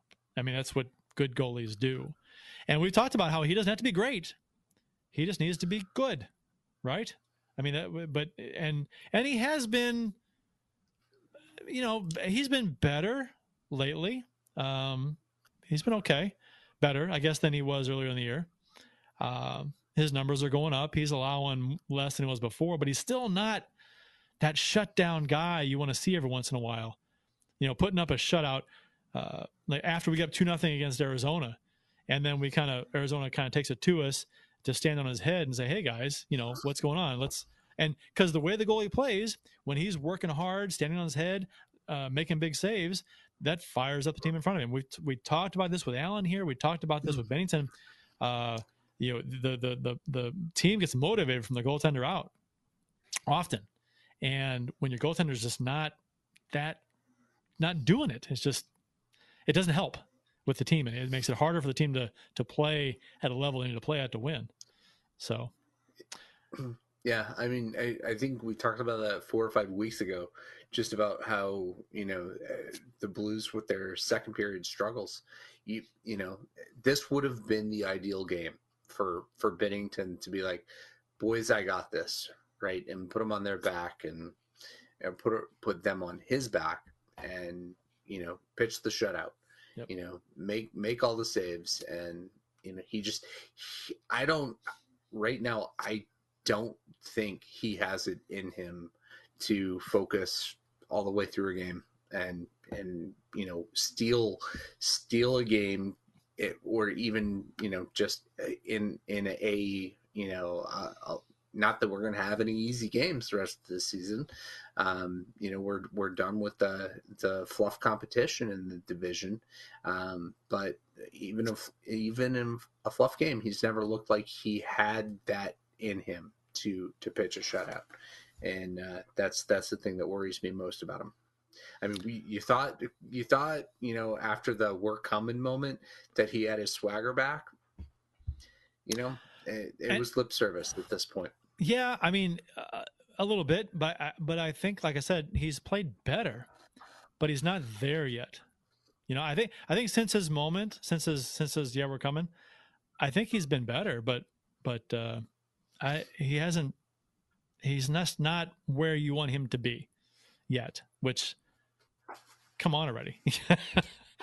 um, so uh, Berube has called the team fragile several times. Uh, um, sorry, real quick before we get into that, I I'm I'm gonna look up the shutout stuff I wanted to look up, but uh, I want to add, and I've said this before. You mentioned Jaden Schwartz. I let that guy go. Let him go. I I am I don't I, I'm not speaking for the show here. I'll let you guys say whatever you want here, but um personally, even with the 2019 heroics he had in the playoffs, I just don't. Yes, maybe he's a heroic playoff guy, and he's had some big games when the Blues have needed him, not just in 2019, but before that. You need a guy who can still contribute offensively during the season to get you to the playoffs. And I feel like he has just been absolute garbage. And if a guy can't contribute offensively when your team needs it and you're in a contract year, what the fuck are you even doing on the rink? I I am all for just let that guy walk. I know that maybe I'm just being emotional here, but I am yeah. not a Jaden Schwartz fan. I've said that on this show for years. If you can let that guy go and you can try and fill that role either internally or bring somebody in as a free agent, I I think he serves a purpose. He's he does his job, but I think he is a faux first line player. I've never thought he could be a guy that could be on a first line on any other team in the NHL, uh, unless it's absolute bottom feeder. And and listen, I I like Jaden Schwartz. The guy has I, I know it doesn't sound like it. He's given some great moments here in St. Louis but I think it's time to let that guy go. He has just not. You can say all you want. He's played great defensively. He's played great in the neutral zone. He's even cycled well in the offensive zone. You need the guy to contribute some fucking points, and he's not doing it. So let the guy you, go. I'm, you, I'm ready to see him walk. Do you think that um, Schwartz might be one of those kinds of players that just doesn't get to the next level without fans in the seats? I don't mm. think he mm. was there in 2019 or 2020. Oh, I think he was. Well, he, in 2019, he was he 2019 he was the talisman for the team. When he wasn't scoring, the team wasn't doing well. And then when he started scoring, especially in the playoffs, the Blues did well.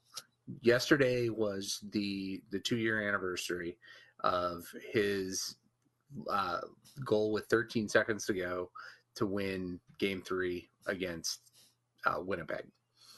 That that was the game where you started feeling the magic. I thought for for the the cup run. Um, he and he had other moments in that series, and against San Jose, he had a hat trick.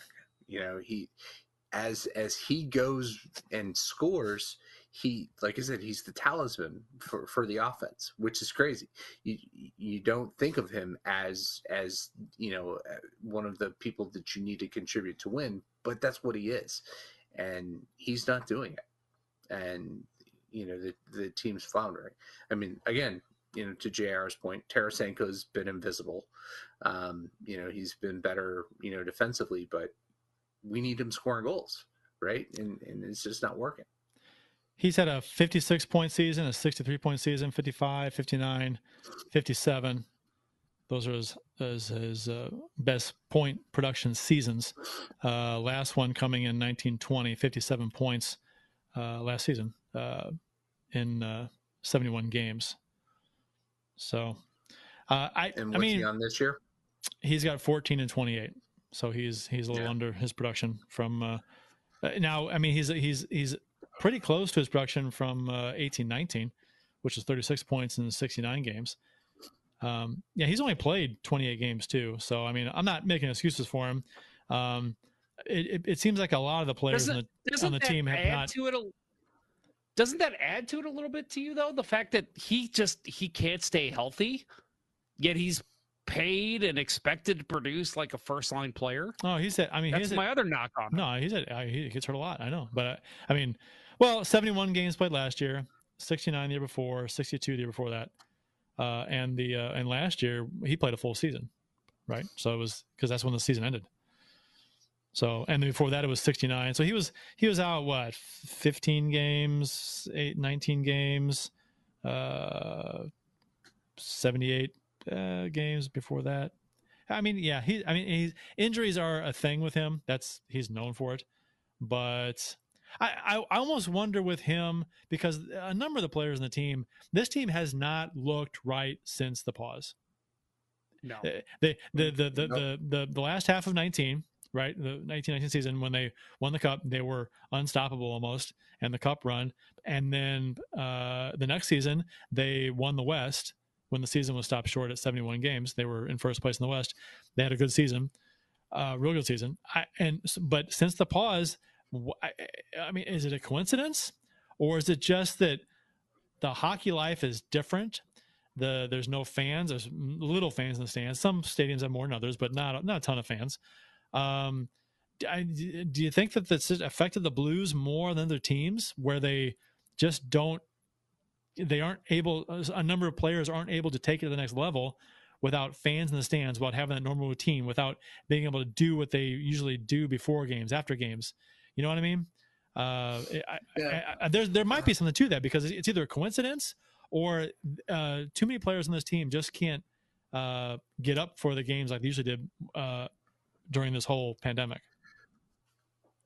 I will say I I do believe that that's a thing, right? That that fan energy is it's not just you know a, a media talking point. It, it's a real thing, um, and I, I do think that the blues because the the the fan base here is so passionate. I'm I'm, I'm not going to try to make an argument that we're BFIH. Um, and that, leave that for for other circles. Um, but Detroit Detroit fan fans base, come out of the woodwork. They'd be right. like, "What?" right. Um, yeah, it, it, we're just. I I think that I think that argument can be made uh, for this team, um, and and yeah, maybe it is player by player, but I, I think I think it's it's one of those things that um, other teams have figured it out.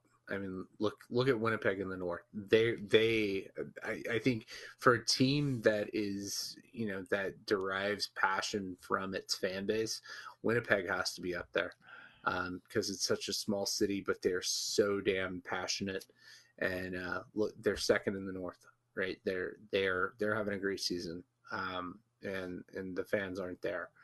Um, I don't know. I, I think it's real. Um, I don't think we'll ever be able to uh, to to really understand what what the effect is. Um, you know, maybe maybe players are thinking, you know, that you know life is more important than just a hockey game, and you know, right now it's they're earning a paycheck, and that's about it. To your point, Jeff, with Schwartz, uh, I as far as like letting him go, um, I I, I'm I'm all for you know moving anybody out, but make this team better. So I, I I'm not against moving Schwartz. Um, I, I've I, you know Schwartz is a very extremely streaky player, so he can be frustrating for 12 games, and then he's amazing for the next six or seven games. Uh, so I, I'm not against moving a guy out, uh, but you know bring somebody in who's going to make the team better. And I would, you know, part of me, part of me just wonders if it's, uh, if it is something with, with the pandemic and if next season hits in October where, you know, full stadiums are allowed or whatever, uh, and it's back to normal ish kind of thing, then, uh, uh, I, I'm, I almost wonder how that part of me wants to just keep the team together to see how they, you know, wait until everything is back to normal and then we'll see how we play, but that's not feasible. So I don't know. I'm, uh, I want to add uh, real quick, fellas, that I did do the math, and uh, the Blues are the only team in the NHL to not have a shutout this season. Uh, I thought maybe Detroit. I got a couple teams listed that original math showed me Ottawa, New Jersey, Arizona, LA, Vegas, Columbus, Buffalo, and Florida did not. But uh, closer inspection shows guys like Quick, Kuemper, Wedgewood, Murray, uh, they all have had shutouts. So Blues the only team to go the entire season. 56, well, not 56, but however many games without a shutout. Even Buffalo has had a shutout this season. Even when you can't when you can't keep up with Buffalo. Yeah. Um. So the, the storylines this year, and this is you know still with Rutherford's article, um, you know that they were going to, the team was going to prove their bubble performance was a fluke. Uh, they were going to show, then they were going to show that they'd be fine without Pietrangelo, and then that they could play through the injuries with a next man up mentality and then they were going to win it for Bobby. But none of that, none of that has worked. So, and the latest to possibly fall by the wayside is, yeah, we're coming. right. So, one more thing that's just not going to work. Uh, so we'll and see. I'll say, man, that was that was one thing when he said that. I like I got shivers and chills, mm-hmm. and I looked at my wife and I'm like, God damn it, Binnington. and she's like, What? I'm like, He's got me believing again. this is the one thing of all the things they've said since the bubble that I've actually believed. And I'm like, God damn it. Now I'm going to have to be invested in every game and expect a comeback, even if they're down by four goals. And of course, I mean, yes, it's only been two games they've lost since yeah. then. But man, but, those are two big losses. It is, but it's also this season the unpredictability of the COVID season, right? You know, they they should have had four games at this point, and you know because, um, you know, as Kurt put it earlier, Colorado can't stop licking doorknobs. Uh, you know, the the season's just it, it's off kilter. You know, it, it, you know to me it kind of feels like you know uh, a bad round of golf right? You know, you go out, you're feeling good, and you get your tempo going, and you get stuck behind, you know, five groups that are just playing super slow. Your tempo's off, can't get anything together, and the next thing you know, you know, you put up three snowmen in a row. It, it, it just, it, it's hard. You know, Jason Miller made a, another really good point in the uh, YouTube chat about um, you can't really bond. You know, you can't go out drinking and um, 2019 the Blues went out drinking Super Bowl in Philly, right? And uh, uh, Gloria became the theme song because they went to a club in Philly and some drunk DJ kept playing it over and over, and it became their theme, right? Can't do that. Nobody's going out. You know, it, it's just you're going through the motions. You're you're going to the rink. You're you're watching your tape. You're going home. You're being isolated. And, This and who and was the that's one? kinda- oh, go, Go ahead. ahead. Go ahead, Bill. Finish your thought. No, you go ahead. I'm No, good. I was gonna say who was the one who really pushed that to be played in the locker room too. Steiner.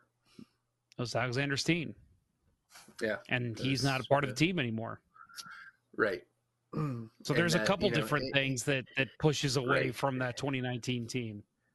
There, there are so many things. I mean, you know, the just the even though Jay Bouwmeester, you know, uh, just wasn't wasn't a quote machine for the media, he was such a steadying presence. You know, he had his he had his rough times, and I don't know how many times we wrote him off and said he needed to be put out the pasture. But he was such an important part of this team, so under underrated. Um, and he's gone, and Petro's gone, and there's so there's so many differences but I think that the really the there the the unpredictability of this season because uh, of of COVID's impact and teams getting shut down and the schedule being shaken up so many times, you know, at, at this point I'm like, you know, I. I, I hope we make the playoffs because it gives me something to do. But do I expect us to do anything? No. You know, the, the team hasn't shown me a whole lot you know, I, I will always have that hope because we won. And, you know, when it comes to this team, I'm an eternal optimist that, you know, like to your point, Jeff, about Binnington and the work coming, you know, he got you believing again. It's the hope that kills you. Yeah. You know, what else are we going to do? And like I said, uh, if they do make the playoffs, that means they will have played pretty well in this month, this schedule, the down the stretch. I mean, they they've got. I mean, they have to kind of win, you know, half their games, so to to have a shot to get in. I think, unless Arizona just you know shits the bed. Um, so I and, and and winning winning seven out of thirteen, winning six out of thirteen, whatever it's going to take. I think with this this schedule, I think that would be, you know, in a, in a, it would be a nice achievement uh, for this team to uh, take into the playoffs. So, like, granted, you know, just just getting in is we can say, well, yeah, they just snuck in, don't expect much. But for them to get in, they have to play decent hockey against some tough teams. So, I think, I I think if they I, if they do that, then we'll be feeling better about this team as they go along the rest down the stretch. If that makes sense, you know what I mean. So it, it, I'm kind of on the fence because they were playing good for a short stretch there, and now they and they've blown a couple games. Um, so I'm kind of back and forth on it. So I, I won't take much for me and maybe a lot of other people. I don't know if they can win a couple of games here, um, and and get back fourth place and get three points up on Arizona with a couple of games in hand or whatever it is. Uh, I think people will will start to kind of rally around the team again, but it's going to be interesting that this this uh, down the stretch here.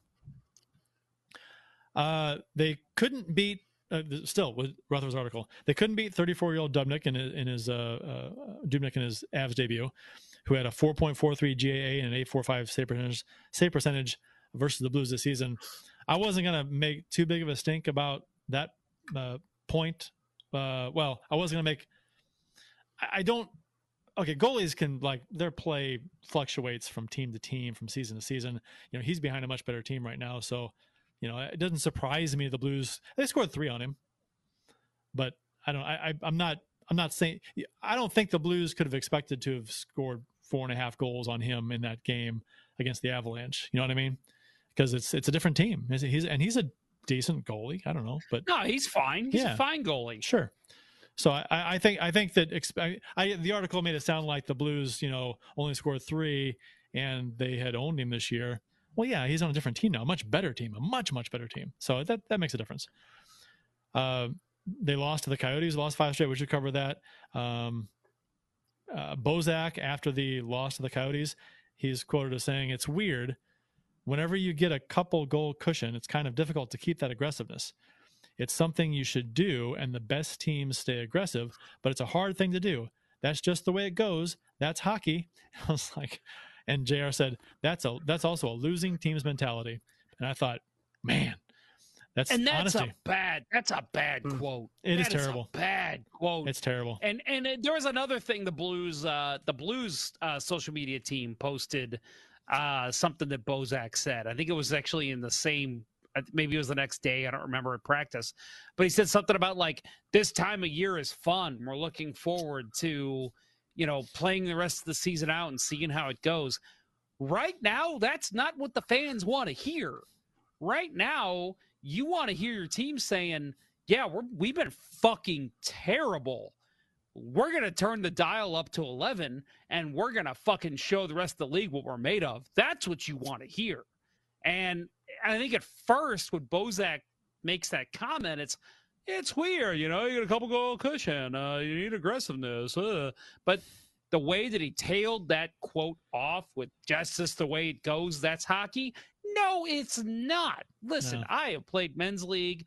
I have played high school hockey. I am I am not at the level of these guys. I say that every fucking week. But like when we lose bad against a team that is clearly better than us, I still walk out of the rink or at least go to the locker room saying, "Yeah, we could have had a better effort." that could have been that could have gone a different way if we just would have done this or done that. The the fact to say that's that's hockey, no, Tyler Bozak, that is not just hockey. You're a better team than losing to the Coyotes, a team that basically is chasing you in the standings. You need to have a better effort, and you need to have aggressiveness throughout the game. That's your game. That's how you won the Stanley Cup in 2019. That's a bad, bad quote by Tyler Bozak. Uh, and and he's and he says it's a hard thing to do. Yeah, it is a hard thing to do to to maintain a high level of aggressiveness the entire game. It's extremely hard, but you know what? You do it. You still do it. I mean, Yeah. you, you, you, Yep. it, yeah, it's hockey. You know, professional hockey's hard. You know, do it. Uh, don't. I mean, don't sit back and just not do it. Uh, Nathan Ale in the YouTube chat says every team has had to deal with COVID. Dallas got hit hard. Vegas, Vancouver, too. Now Colorado can't use it as an excuse. They've just lost too much talent and leadership. Um, I I can use. By the way, I think I think that's a new live listener. uh, it might be. Welcome to the uh, show, Nathan. If you're new, or uh, thank you for contributing. Uh, I, I I can use it as, as an excuse because it's it's possible. I'm just, I, I was throwing it out there as a possibility. I wasn't like blaming that necessarily. Um, and COVID, it's going to affect every team and player differently. It, just because Dallas dealt with it or, or whoever dealt with it and they're fine. I mean, Vancouver's out of the playoffs right now, so I mean, I don't know if they're sure- they're, a good example. Um, uh, Colorado dealt with it. Yeah, they're and they're they're they're they're you know they're probably I think they win the division. Um, but yeah, every team is different. Every I mean, it affects every, every player, every team different. So, uh, you know, I, I wouldn't say that it uh, it's a blanket statement to you know it affects one team one way. It's got to affect another team the other way. I don't I don't think that at all. But uh, but I get it. I mean, you see other teams deal with it, and you want to see your team deal with it just fine. And maybe they are dealing with it just fine. Maybe that's not the issue. But I'm saying I'm just tossing out there as it, it might be because this team has, like I said, has not been the same. It's like a light switch. The, uh, uh, out of, uh, under the after the pause, it's but they've they I mean it was it, they were terrible. Uh, they had so much time off and they never got back to where they were um, in 2020. Um, and uh, Jr. said uh, at the end of his article, he said, "Can these Blues achieve it this season? If not, then Armstrong missed an opportunity to improve the franchise's future at the trade deadline. He could have gotten assets for pending unrestricted free agents, Schwartz and Hoffman, that would have helped replenish the prospect pool while simultaneously trying to keep the championship window slightly open." Um, you know, I mean, I, you guys can give your thoughts on this. I, I think, I, and I'll, I'll just, I'm, I'm gonna, I have the, I'm the same opinion that I was before. I, yeah, he missed an opportunity to, he could have sold some players or traded some players and gotten some prospects, picks, or whatever. Uh, however many or however how good the picks are, you know, I don't know, probably not great, but um, I, I'm still, I'm, I'm still gonna, a you know of the same opinion that I had before that I want to see what this team does. I'm not saying they're to do anything great, but this has been a goofy ass season. I want I just want to see how this, this team how it plays out. That's I'm just uh, that may be Yeah, the Bill- decision that that that, that cost them some picks. Um, and let's a, a guy or two walk for nothing. Whatever. I, I I'm just this is me personally. I'm not saying this is the right call, but I want to see how this team plays out. Yeah, and Bill, I, I want to get your opinion here too because I think yours was slightly different than how Kurt and I feel. But I, um, I, I just want to add to Kurt's point. I agree 100. percent Wanted to see what happened, but I still stand by the fact what what Armstrong said. Um, after the deadline, and he said he didn't have any. What was it? I he didn't have any um, Meaningful conversations. meaningful conversations for three days leading up to the deadline. I have to take him on his word on that. And again, a guy who's been a critic of him in the past, um, I'm going to take his word on that. If if he feels that, you know, oh yeah, I got a call about Jaden Schwartz, but it was for a fifth round pick, I'm not taking that deal either. You know, mm-hmm. y- your better bet is to see how this team does down the stretch after the deadline. Maybe he catches fire like we've talked about. Same thing with Mike Hoffman, which he has, and see what your chances are to roll the dice and make the playoffs to see what happens. I I actually still, even after these two losses, these two big losses, I still feel the same I did last week. I think you you stand pat, you see what happens. Again, crazy season. Um, take these guys, let them let uh, you know. Think of the Blue Jackets a couple years ago when they had uh, Panarin and Bobrovsky hidden free agency, and they kept them because they were like, that's basically trade deadline acquisitions, even though they're unrestricted free agents. Let's see what they can do in the playoffs. I think it's the same thing for the Blues here. I think it's they're unrestricted free agents. So, yes, moving them, getting us prospects or whatever would have been nice, but maybe what we can get from them is bigger than what we would have gotten for them at the deadline. I, I agree completely. I mean, the army army knows what the market is and if it's valued correctly. Um, and, and if he's saying that there weren't any meaningful conversations, I take that to mean, um, like you said, maybe he's getting a fourth or fifth round uh, pick offered for for Hoffman or Schwartz, right? It, it's you know teams you know teams may have tried to be opportunistic and said, "Hey, uh, Hoffman didn't work out so much for you. Um, why don't we give you a third or a fourth? And and our army's like, "No, I'm not going to do that." Um, I I think, and and I think that that would be the right call if that's how it played out. Um, I, you know, the it, at this point, I think I think it is, you know, it, it was the right move just to sit pat and, and see if this team can find some way to gel and do something uh, if it makes the playoffs. And, you know, if not, um, you know, another thing to think about, you know, you're talking about, you know, it, maybe you can try to trade for a prospect, but, you know, what the the craziness that COVID has uh, wreaked on the NHL, right? Um, how is that, you know, how is that impacting, um, you know, scouts? Like, are scouts able to go and watch games? Uh, you know, you know, or or are they, you know, going to be uh, relegated to what fans do and watch eight hours of tape on their favorite prospects now? Um, is, is it you don't want to trade for picks because you don't have that kind of intel um, to say uh, we've we have we we know we can get you know uh, one of 10 guys um, you know that's on our board uh, because maybe you haven't got that opportunity to see them and so picks aren't so valuable this year.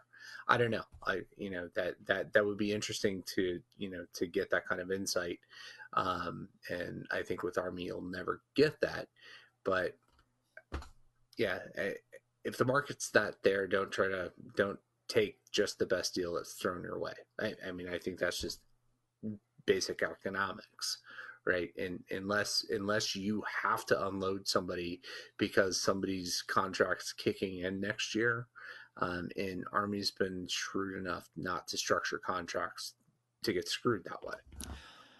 I want to ask you guys uh, uh, about Chris Kerber's comments that he made on 101 ESPN, where he said that uh, Craig Berube will uh, get things back on track. There's no doubt in his mind that Berube will get things back on track for the St. Louis Blues, and we'll talk about that after this word from Ice Brewery.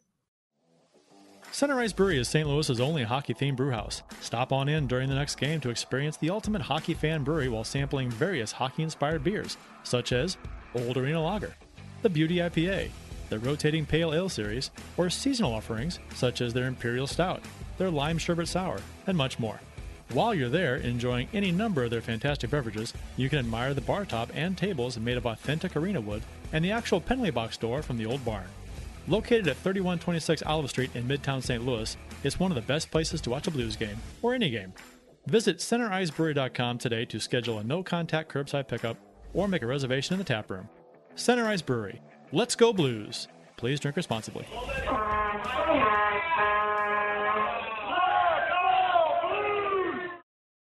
Uh, hockey fans uh, should, uh, uh well, people in general should support local businesses, especially uh, in this time.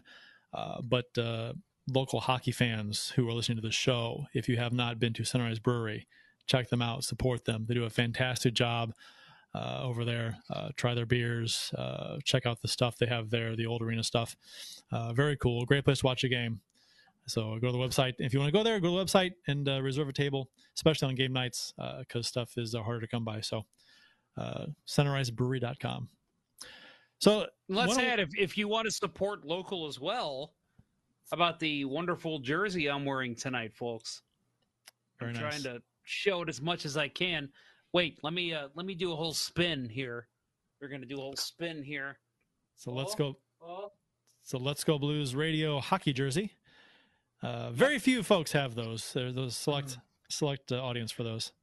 But if you would like one, uh, they are beautiful jerseys and very very comfortable stuff. Not just for on the ice rink.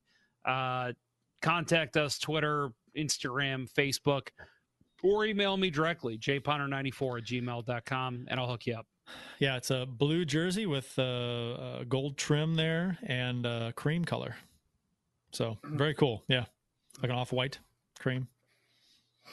Cool. Basically, uh, a, not a blues jersey. A blue jersey, yeah, not a blues yes. jersey.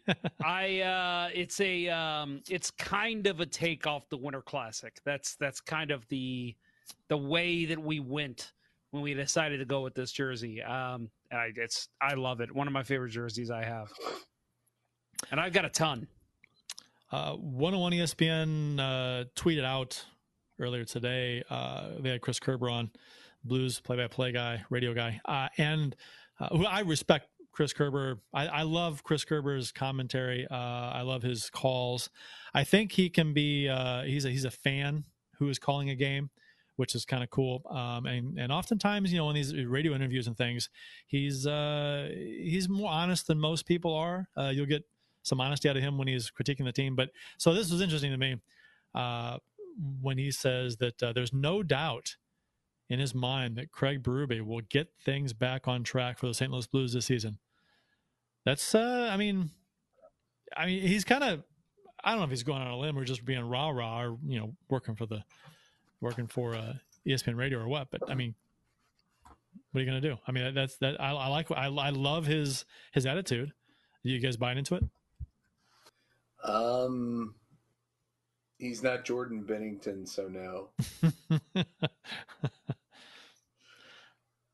yeah, I mean, I, I uh, there have been a lot of talk. There's been a lot of talk mm, this season about has Berube lost the room? Do players not listen to him anymore? Is his his uh, his uh, his coaching style is more of a rah rah kind of uh, uh, once players are on board, it just snowballs. But if they're not, it just it falls on deaf ears, kind of a thing. So um, I don't know. Well, uh, Chris Kerber thinks that Berube is is uh, he will get things back on track. So we shall see. Yeah, He's I don't know. We'll see. running out of time. He's running out of time. Yeah, yeah and I, and, I, I, we've talked about it on the show before. I don't think he's in the hot seat as far as as far as goalie go or uh, coaches go. I think you give him another year, If, well, maybe not a full year, but you at least give him until next season early. Yeah. Um, but yeah, I we'll see. Chris Kerber knows more than we do. You know, he's he's more tied into the organization. He probably knows Craig Berube better than most broadcasters, except maybe some guys in Philadelphia. But uh, I don't know. Hard to comment on because we really we don't know. Yeah. Uh, tomorrow night's game versus the Avalanche. What are you guys looking for?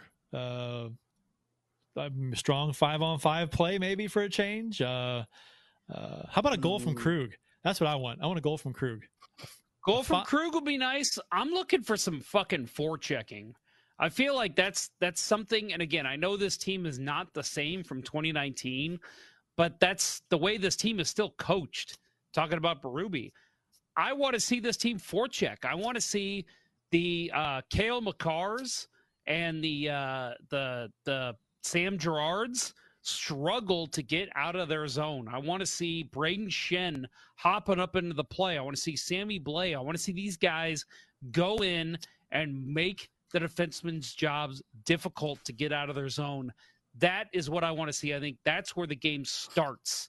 And once you do that, you can establish more of a uh, offensive pressure and and clogging of the neutral zone because when they start taking liberties and just cruising through the neutral zone, that's where the Blues start to lose the game. And I think hmm. that we'll see if we could see a change there, that's where you see an entire change in the St. Louis Blues organization uh, from top to bottom. So tomorrow night's game is what it, that's here, right? It, it's a home game for the Blues. Um, I don't have. Am I, am I supposed to be? Am I supposed it, to be looking it is. up? It's a home game. Yeah, yeah. It, it, would be ideal if if Colorado's first game back, you know, after a COVID shutdown was in Denver, recuperate. You know, we've heard over the years that how difficult it is uh, as an athlete to perform in uh, in that city.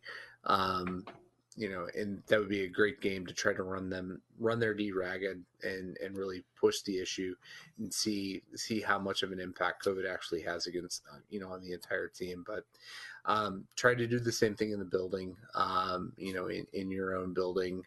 Um, you know, obviously, uh, you know, we talked about it before. Um, t- certain players might not get up for, for home games, and the Blues certainly their their home record has has sucked this year. But at some point, you got to turn it around if if there is going to be you know if there's to be hope about the season. And uh, no better game than tomorrow night. You got a team that's coming off uh, you know what's what is a terrible you know a shutdown from a terrible disease that affects the lungs. Push them, come out, push hard, and not just for the first period shut them down in the second period. Make the second period a focus, right? You know, don't do what you did against Arizona. Uh, so Ravad, Revad, uh, some the whatever new listener, new live listener, uh, at least commenter, uh, says uh, here's what he wants to see for a game tomorrow. He says I think 91 Tarasenko just needs to play greedy, be Hoffman, shoot first and often, pass second, Although his passing skills are top five on the team, he just hasn't seemed to fit in. And you know what? I'm going to give you comment of the show uh, for that because I'm 100% in agreement. I think Tarasenko, that's been the problem for him so far. Is I I think he's overthinking when he gets the puck. Shoot the damn puck. That's all he needs to do. That's what you're paid for. That's what you're good at. That's what got you the cover of an NHL game. That's what he, has gotten you MVP of the team. Shoot the puck. That's all you got to do, baby. He said, uh, it, "Be more like Hoffman." I, I say, be, "Be more selfish than Hoffman." I don't think Hoffman's been selfish enough because yeah. he's he's a one trick pony. He's got a shot. That's it. Shoot it. You know what? What else are you gonna do with it, Hoffman? Shoot it. Yeah, I think the the last time we really talked favorably about uh, 91 on the show was the you know when he scored the one timer goal and Mhm. uh, you know it- it- that was a month ago at this point, right? And just when you think, oh, he's getting his groove, it's like, nope, he peaked at that moment, and now he's regressed. I, I want. I'm on the forecheck uh, train for tomorrow. I think uh, uh, if the Blues can establish that forecheck and get and just have some uh, some offensive zone time, some consistent time in the in the O zone, uh, an entire shift in the offensive zone from time to time would be great. Um, and maybe a, a- like uh, who said a strong second period was you Jeff? Just a or, No, it was Bill. Bill. Was Bill. Yeah, that's a great point. I mean, th- that's that at some point that's got to change. I mean, that's that's absurd. Yeah. And that that's our second periods have been atrocious all season long. Fucking fix that shit. Uh, Right. maintain your focus mean- from first to second. My God. Yeah, it, it it's so bad that you know you almost have to blow up the the coaching manual, um, where you know you you focus your players on being ready for a puck drop. Fuck, Berube's got to get these guys focused that they they have you know that second period is their Achilles heel, and you know come out and you know get a rhythm going, but be ready to reset after that first period and focus. I, I think that seems to be what lacks on this team. And Bozak's quote that you read earlier demonstrates that focus. Um, so and Robert Thomas was skating today, so uh, he may be close to returning. And I'm gonna, I'm gonna, I'm gonna, I'm gonna I don't make predictions. I don't do that. I hate, I hate doing that, but uh, because they're just you know made up shit. But I'm gonna, I, I got a feeling about Krug. All this talk about him not scoring five on five and forever. Um, hockey gods are gonna give Krug a goal tomorrow, five on five, and they'll talk about it in the air. It was just brought up. He hadn't scored since Boston, So- five on so five. Well, let me He's ask scoring. you. You're He's scoring tomorrow night. You're making you're making this claim, Kurt. Yeah. Is it going to be a legit like beauty vintage. Krug with Boston goal, Don't care. or is it going to be like bouncing off a defenseman and go in? I, you're going to ask me to. You, so you're asking me to. I, I've made an amazing shot playing pig or playing horse, and you're saying I should have called bank. Yeah, call bank, No. baby. No, no, Call no. your bank. No, No. No, it's a goal. he Oh, hasn't scored since. Boston, and you want me to like call you the are type a, of goal? You are a shootout specialist. I'm surprised that you are I- not making I this am. A, sh- call. I am a show specialist. Thank you very much. I've never missed. Sorry to mix I love metaphors that here. you took but- that. I'm so happy you Yeah. took that in stride. He is. Ah. if if I've if I've learned anything about Kurt Price's game, it's he is a shootout specialist. That's right. Used to be a right. face-off- Hey, that's He why. used to be a face-off god, but he he changed his game when the shootout became a thing. So- he became the king. Still That's face why still, I picked him God. for the Ponder. I picked him for the Ponder Cup a couple of years ago because of that, and I'm fa- he he did not disappoint. I'm a, oh, it's the most beautiful fake out too on on Lynn, right? I mean, just I've mimic- never Oh. seen a slap shot fake out on a shootout on a good goalie. I mean, let's And- face it, Lynn McNew is a good goalie. is very good. And, and I and you didn't. made it work. And let's be honest, I didn't just I didn't just beat him. Uh, I f- I faked him out of his jock. He was way out of the net. you did. When I saw you wind up, I even said out loud to the bench, I'm like, what the fuck is he doing? and then you went to the backhand and scored. I'm like, all right. I can't even get mad. So It's a great move in roller hockey. yeah, yeah, but Tough to go back the other way as a goalie. yeah, Yeah. true. And he came out. He came out away. I I mean, I wound up and he he kind of slid out. I'm like, okay, here we go. um. So, uh, we, uh, thank you, Minnesota, for beating Arizona tonight. So it's four games in hand with one point down on Arizona. And oddly enough, Moneypuck, uh, the odds of us making the playoffs has gone down by 0.2%. I would have thought it would have gone up significantly. Four games in hand, the team we're chasing, and our odds from earlier today, uh, before the game to now after the game, have gone down. Now it's 39.4 when it was 39.6. What about what about It's other because, teams? It's I mean, because they're listening to Let's Go Blues Radio and our prognostication. Uh, so and they're they're- like, oh, these guys know their shit. well, duh. Uh, well, course. wait. Uh, let's see. Yeah, yeah, that's it. That is surprising because I'm looking. San Jose is going to lose to Vegas tonight. Yeah. And, they, Uh, and we're they're three points up on them. With, behind the Blues. we have two games in hand on them. three so- games in hand on them too. Two, four. It's going to be four games after tonight. San Jose. Uh, Yeah, yeah, you're right. that I don't know. I don't get it either. I'm gonna say that understand. Money This Puck is is why wrong. I don't gamble. I'm gonna say Moneypuck is wrong. Uh, maybe it's just a I don't know in between. I don't know.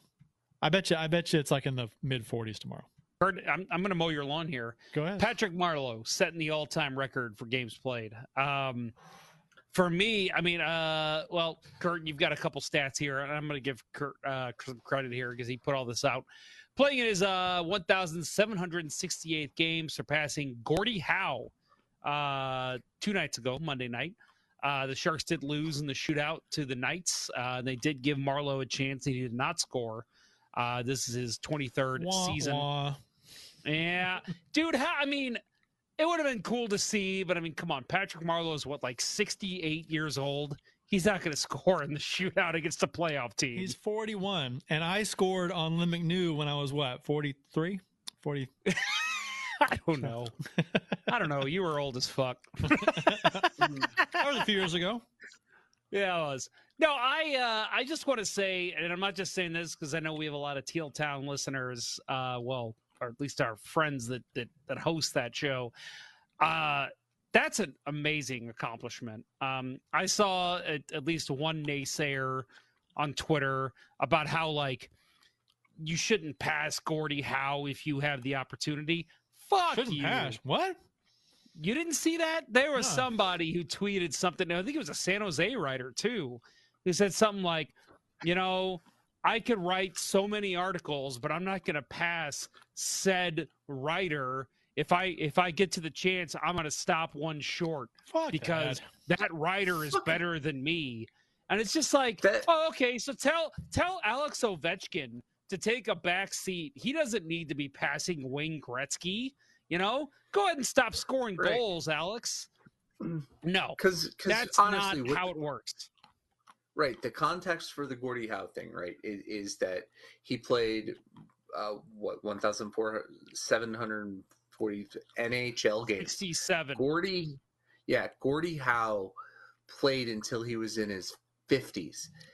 Yeah, And he came So he, back you know, a couple times. right? He Just- just to play. played- but but he played. He also left the NHL and played probably a thousand games in the WHA. I don't know the number. I didn't. I didn't have time to research it. But he played. He left the the W the NHL for the WHA. Right. He he. So I don't know. I I am I am impressed by by Marleau. Like I'm not trying to to take down you know uh, Marleau's accomplishment. I think that is amazing. The fact that he did it at 41 years of age, right? Gordie Howe did it when he was 51. Right, that's Yeah. his last NHL game was in his 50s, and you know it, it's because Howe went and he played.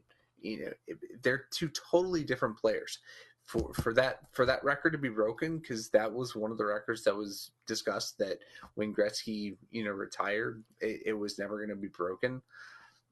It it's a feat, and you know, total stick tap to Patty Marleau for doing this. I, you know, I, I think that it it's amazing, and uh, you know, I I think it it you know that that's just such a Say- stupid yeah. stupid thing to write.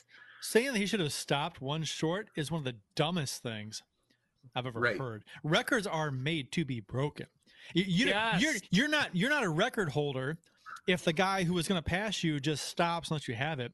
No, I I would I'd feel weird as a record holder. Like, well, you're it's like not a real record now because you could have broken, but you stopped.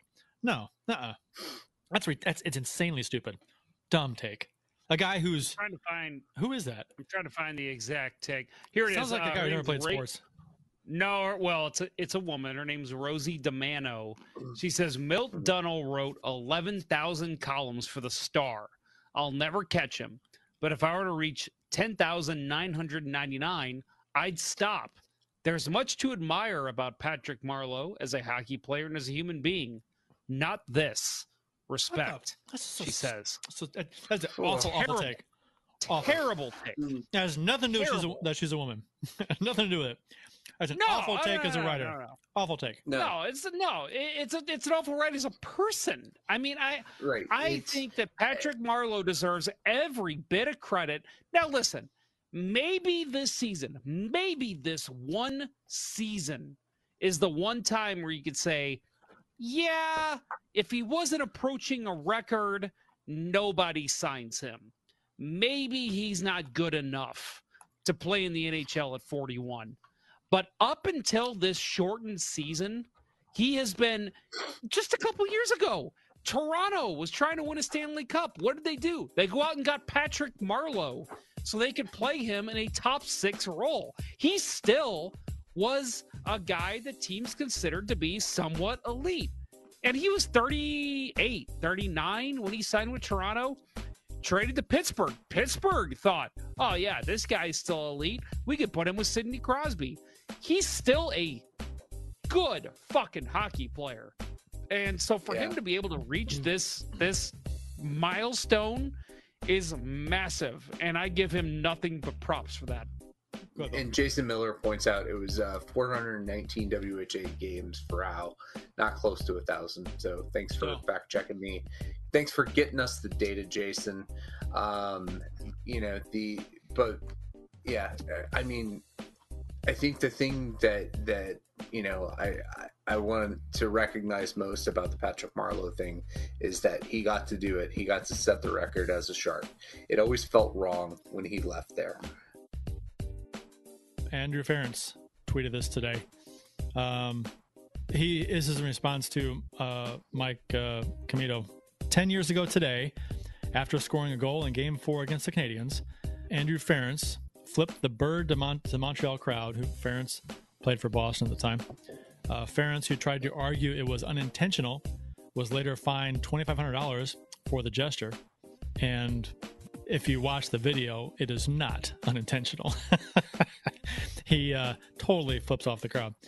Uh, and so Andrew Ference said uh, in response to this, he goes, And I came home to Boston after the game, and he lived in the North End, Little Italy, and taped to the entrance of his building were a bunch of envelopes with money and notes from the neighborhood to pay his fine. so if you that, that give you an idea, if you're not familiar with the Boston Montreal rivalry, Boston fans were paying his his fine for him flipping off Habs fans, Which is pretty awesome. which I thought was hilarious. Yeah.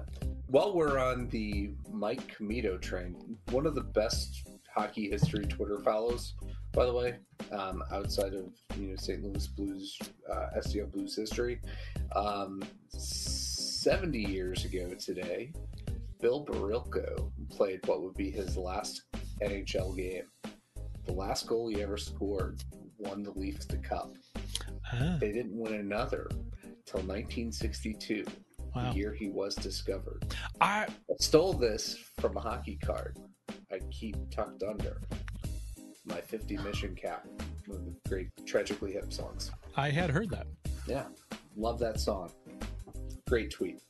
Uh, Vancouver finally returned to play this week after not playing for almost three weeks due to COVID issues, and they beat Toronto twice. Van COVID, and they beat Toronto twice. So, okay, so Bill, being a Montreal fan, uh, assuming they get in, they're probably going to play Toronto. I think everyone's expecting Toronto to crash and burn in the playoffs. Will it be against Montreal? Would you put money on Montreal to beat Toronto with Toronto's playoff failures? Uh, yes, yes, I would. That would be amazing. Um, I would pay the- money to watch wa- Toronto play, lose. Right. The wild card in this is Carey Price's health. Um, he's out, um, uh, concussion protocol. Um, Jake Allen uh, played tonight in the uh, uh, the four three hang on win against Connor McDavid and the Oilers. Um, Montreal gave up had a nice comfortable uh, three goal lead with about three minutes left and it, uh, yeah, Edmonton had uh, chances to tie this game. So if, if Carey Price, you know, I, I think for Montreal, um, if Carey Price is healthy, um, they make the playoffs. I could totally see Carey Price because you know he's he's getting up there, getting long in the tooth. Um, I could totally see it, you know, being uh, you know part of his storybook career um, to be um, the Montreal goalie to take the um, the Leafs and, and knock them out. I'd fun. put money on that. That'd be fun. You'd probably you'd probably make some money uh, if they do. I mean, a lot of money because they've got to be heavy underdogs. Yep. So that'd be a good that'd be a good For bet. sure. That'd be a good twenty dollar bet. Support for Let's Go Blues Radio is brought to you by, in part, by Manscaped, the best in men's blow away grooming products. Get 20% off and free shipping at manscaped.com with code LGB. There's gold at the end of the rainbow with Manscaped. And by ID Life, the world's only truly personalized vitamin platform based on a health assessment and your DNA. Visit rockinthatidlife.com for more information. That's rockinthatidlife.com and get 10% off by texting Dustin at 636 393 8745 and tell him Let's Go Blues Radio sent you. And by Center Ice Brewery, St. Louis's hockey themed brewery. Visit centericebrewery.com today to schedule a no contact curbside, curbside pickup or to make a reservation in their awesome tap room. While you're there and enjoying a number of their fantastic beers, you can admire the bar top and tables made of authentic arena wood. Located at 3126 Olive, in, Olive Street in Midtown St. Louis, it's one of the best places to watch a Blues game. That's centericebrewery.com. Please drink responsibly. That'll wrap up episode 32 of season 9 of the original St. Louis Blues Hockey Podcast, Let's Go Blues Radio. Thanks for listening, and thanks to those who participated in the YouTube and Facebook live chats during the live show. We hope you enjoyed it as much as we've enjoyed bringing it to you. For Jeff Ponder and Bill Day, I'm Kurt Price. Until next time, everyone, beat Cronky. Let's go Blues. Let's go Blues. Let's go Blues. Uh, the Chiefs are at home tonight against Sport at the War Memorial at 8. Good seats are still available. A look at four. I think that went very well. Thank you for listening to Let's Go Blues Radio. Now take off, hosers. I want you to have a heart attack and die so that we never have to do this shit again. Well, there's 90 minutes of your life you'll never get back. Sorry. St. Louis Blues, St. Louis Blues. Have you heard the news about our St. Louis Blues? They've only just begun, they're on their way to number one. Now there's no more blues for our St. Louis Blues. The Blues are on the ice tonight again. They're rough and tough and got the stuff to win. They'll always get one more, no matter what the score. They are quite a hockey team, my friend.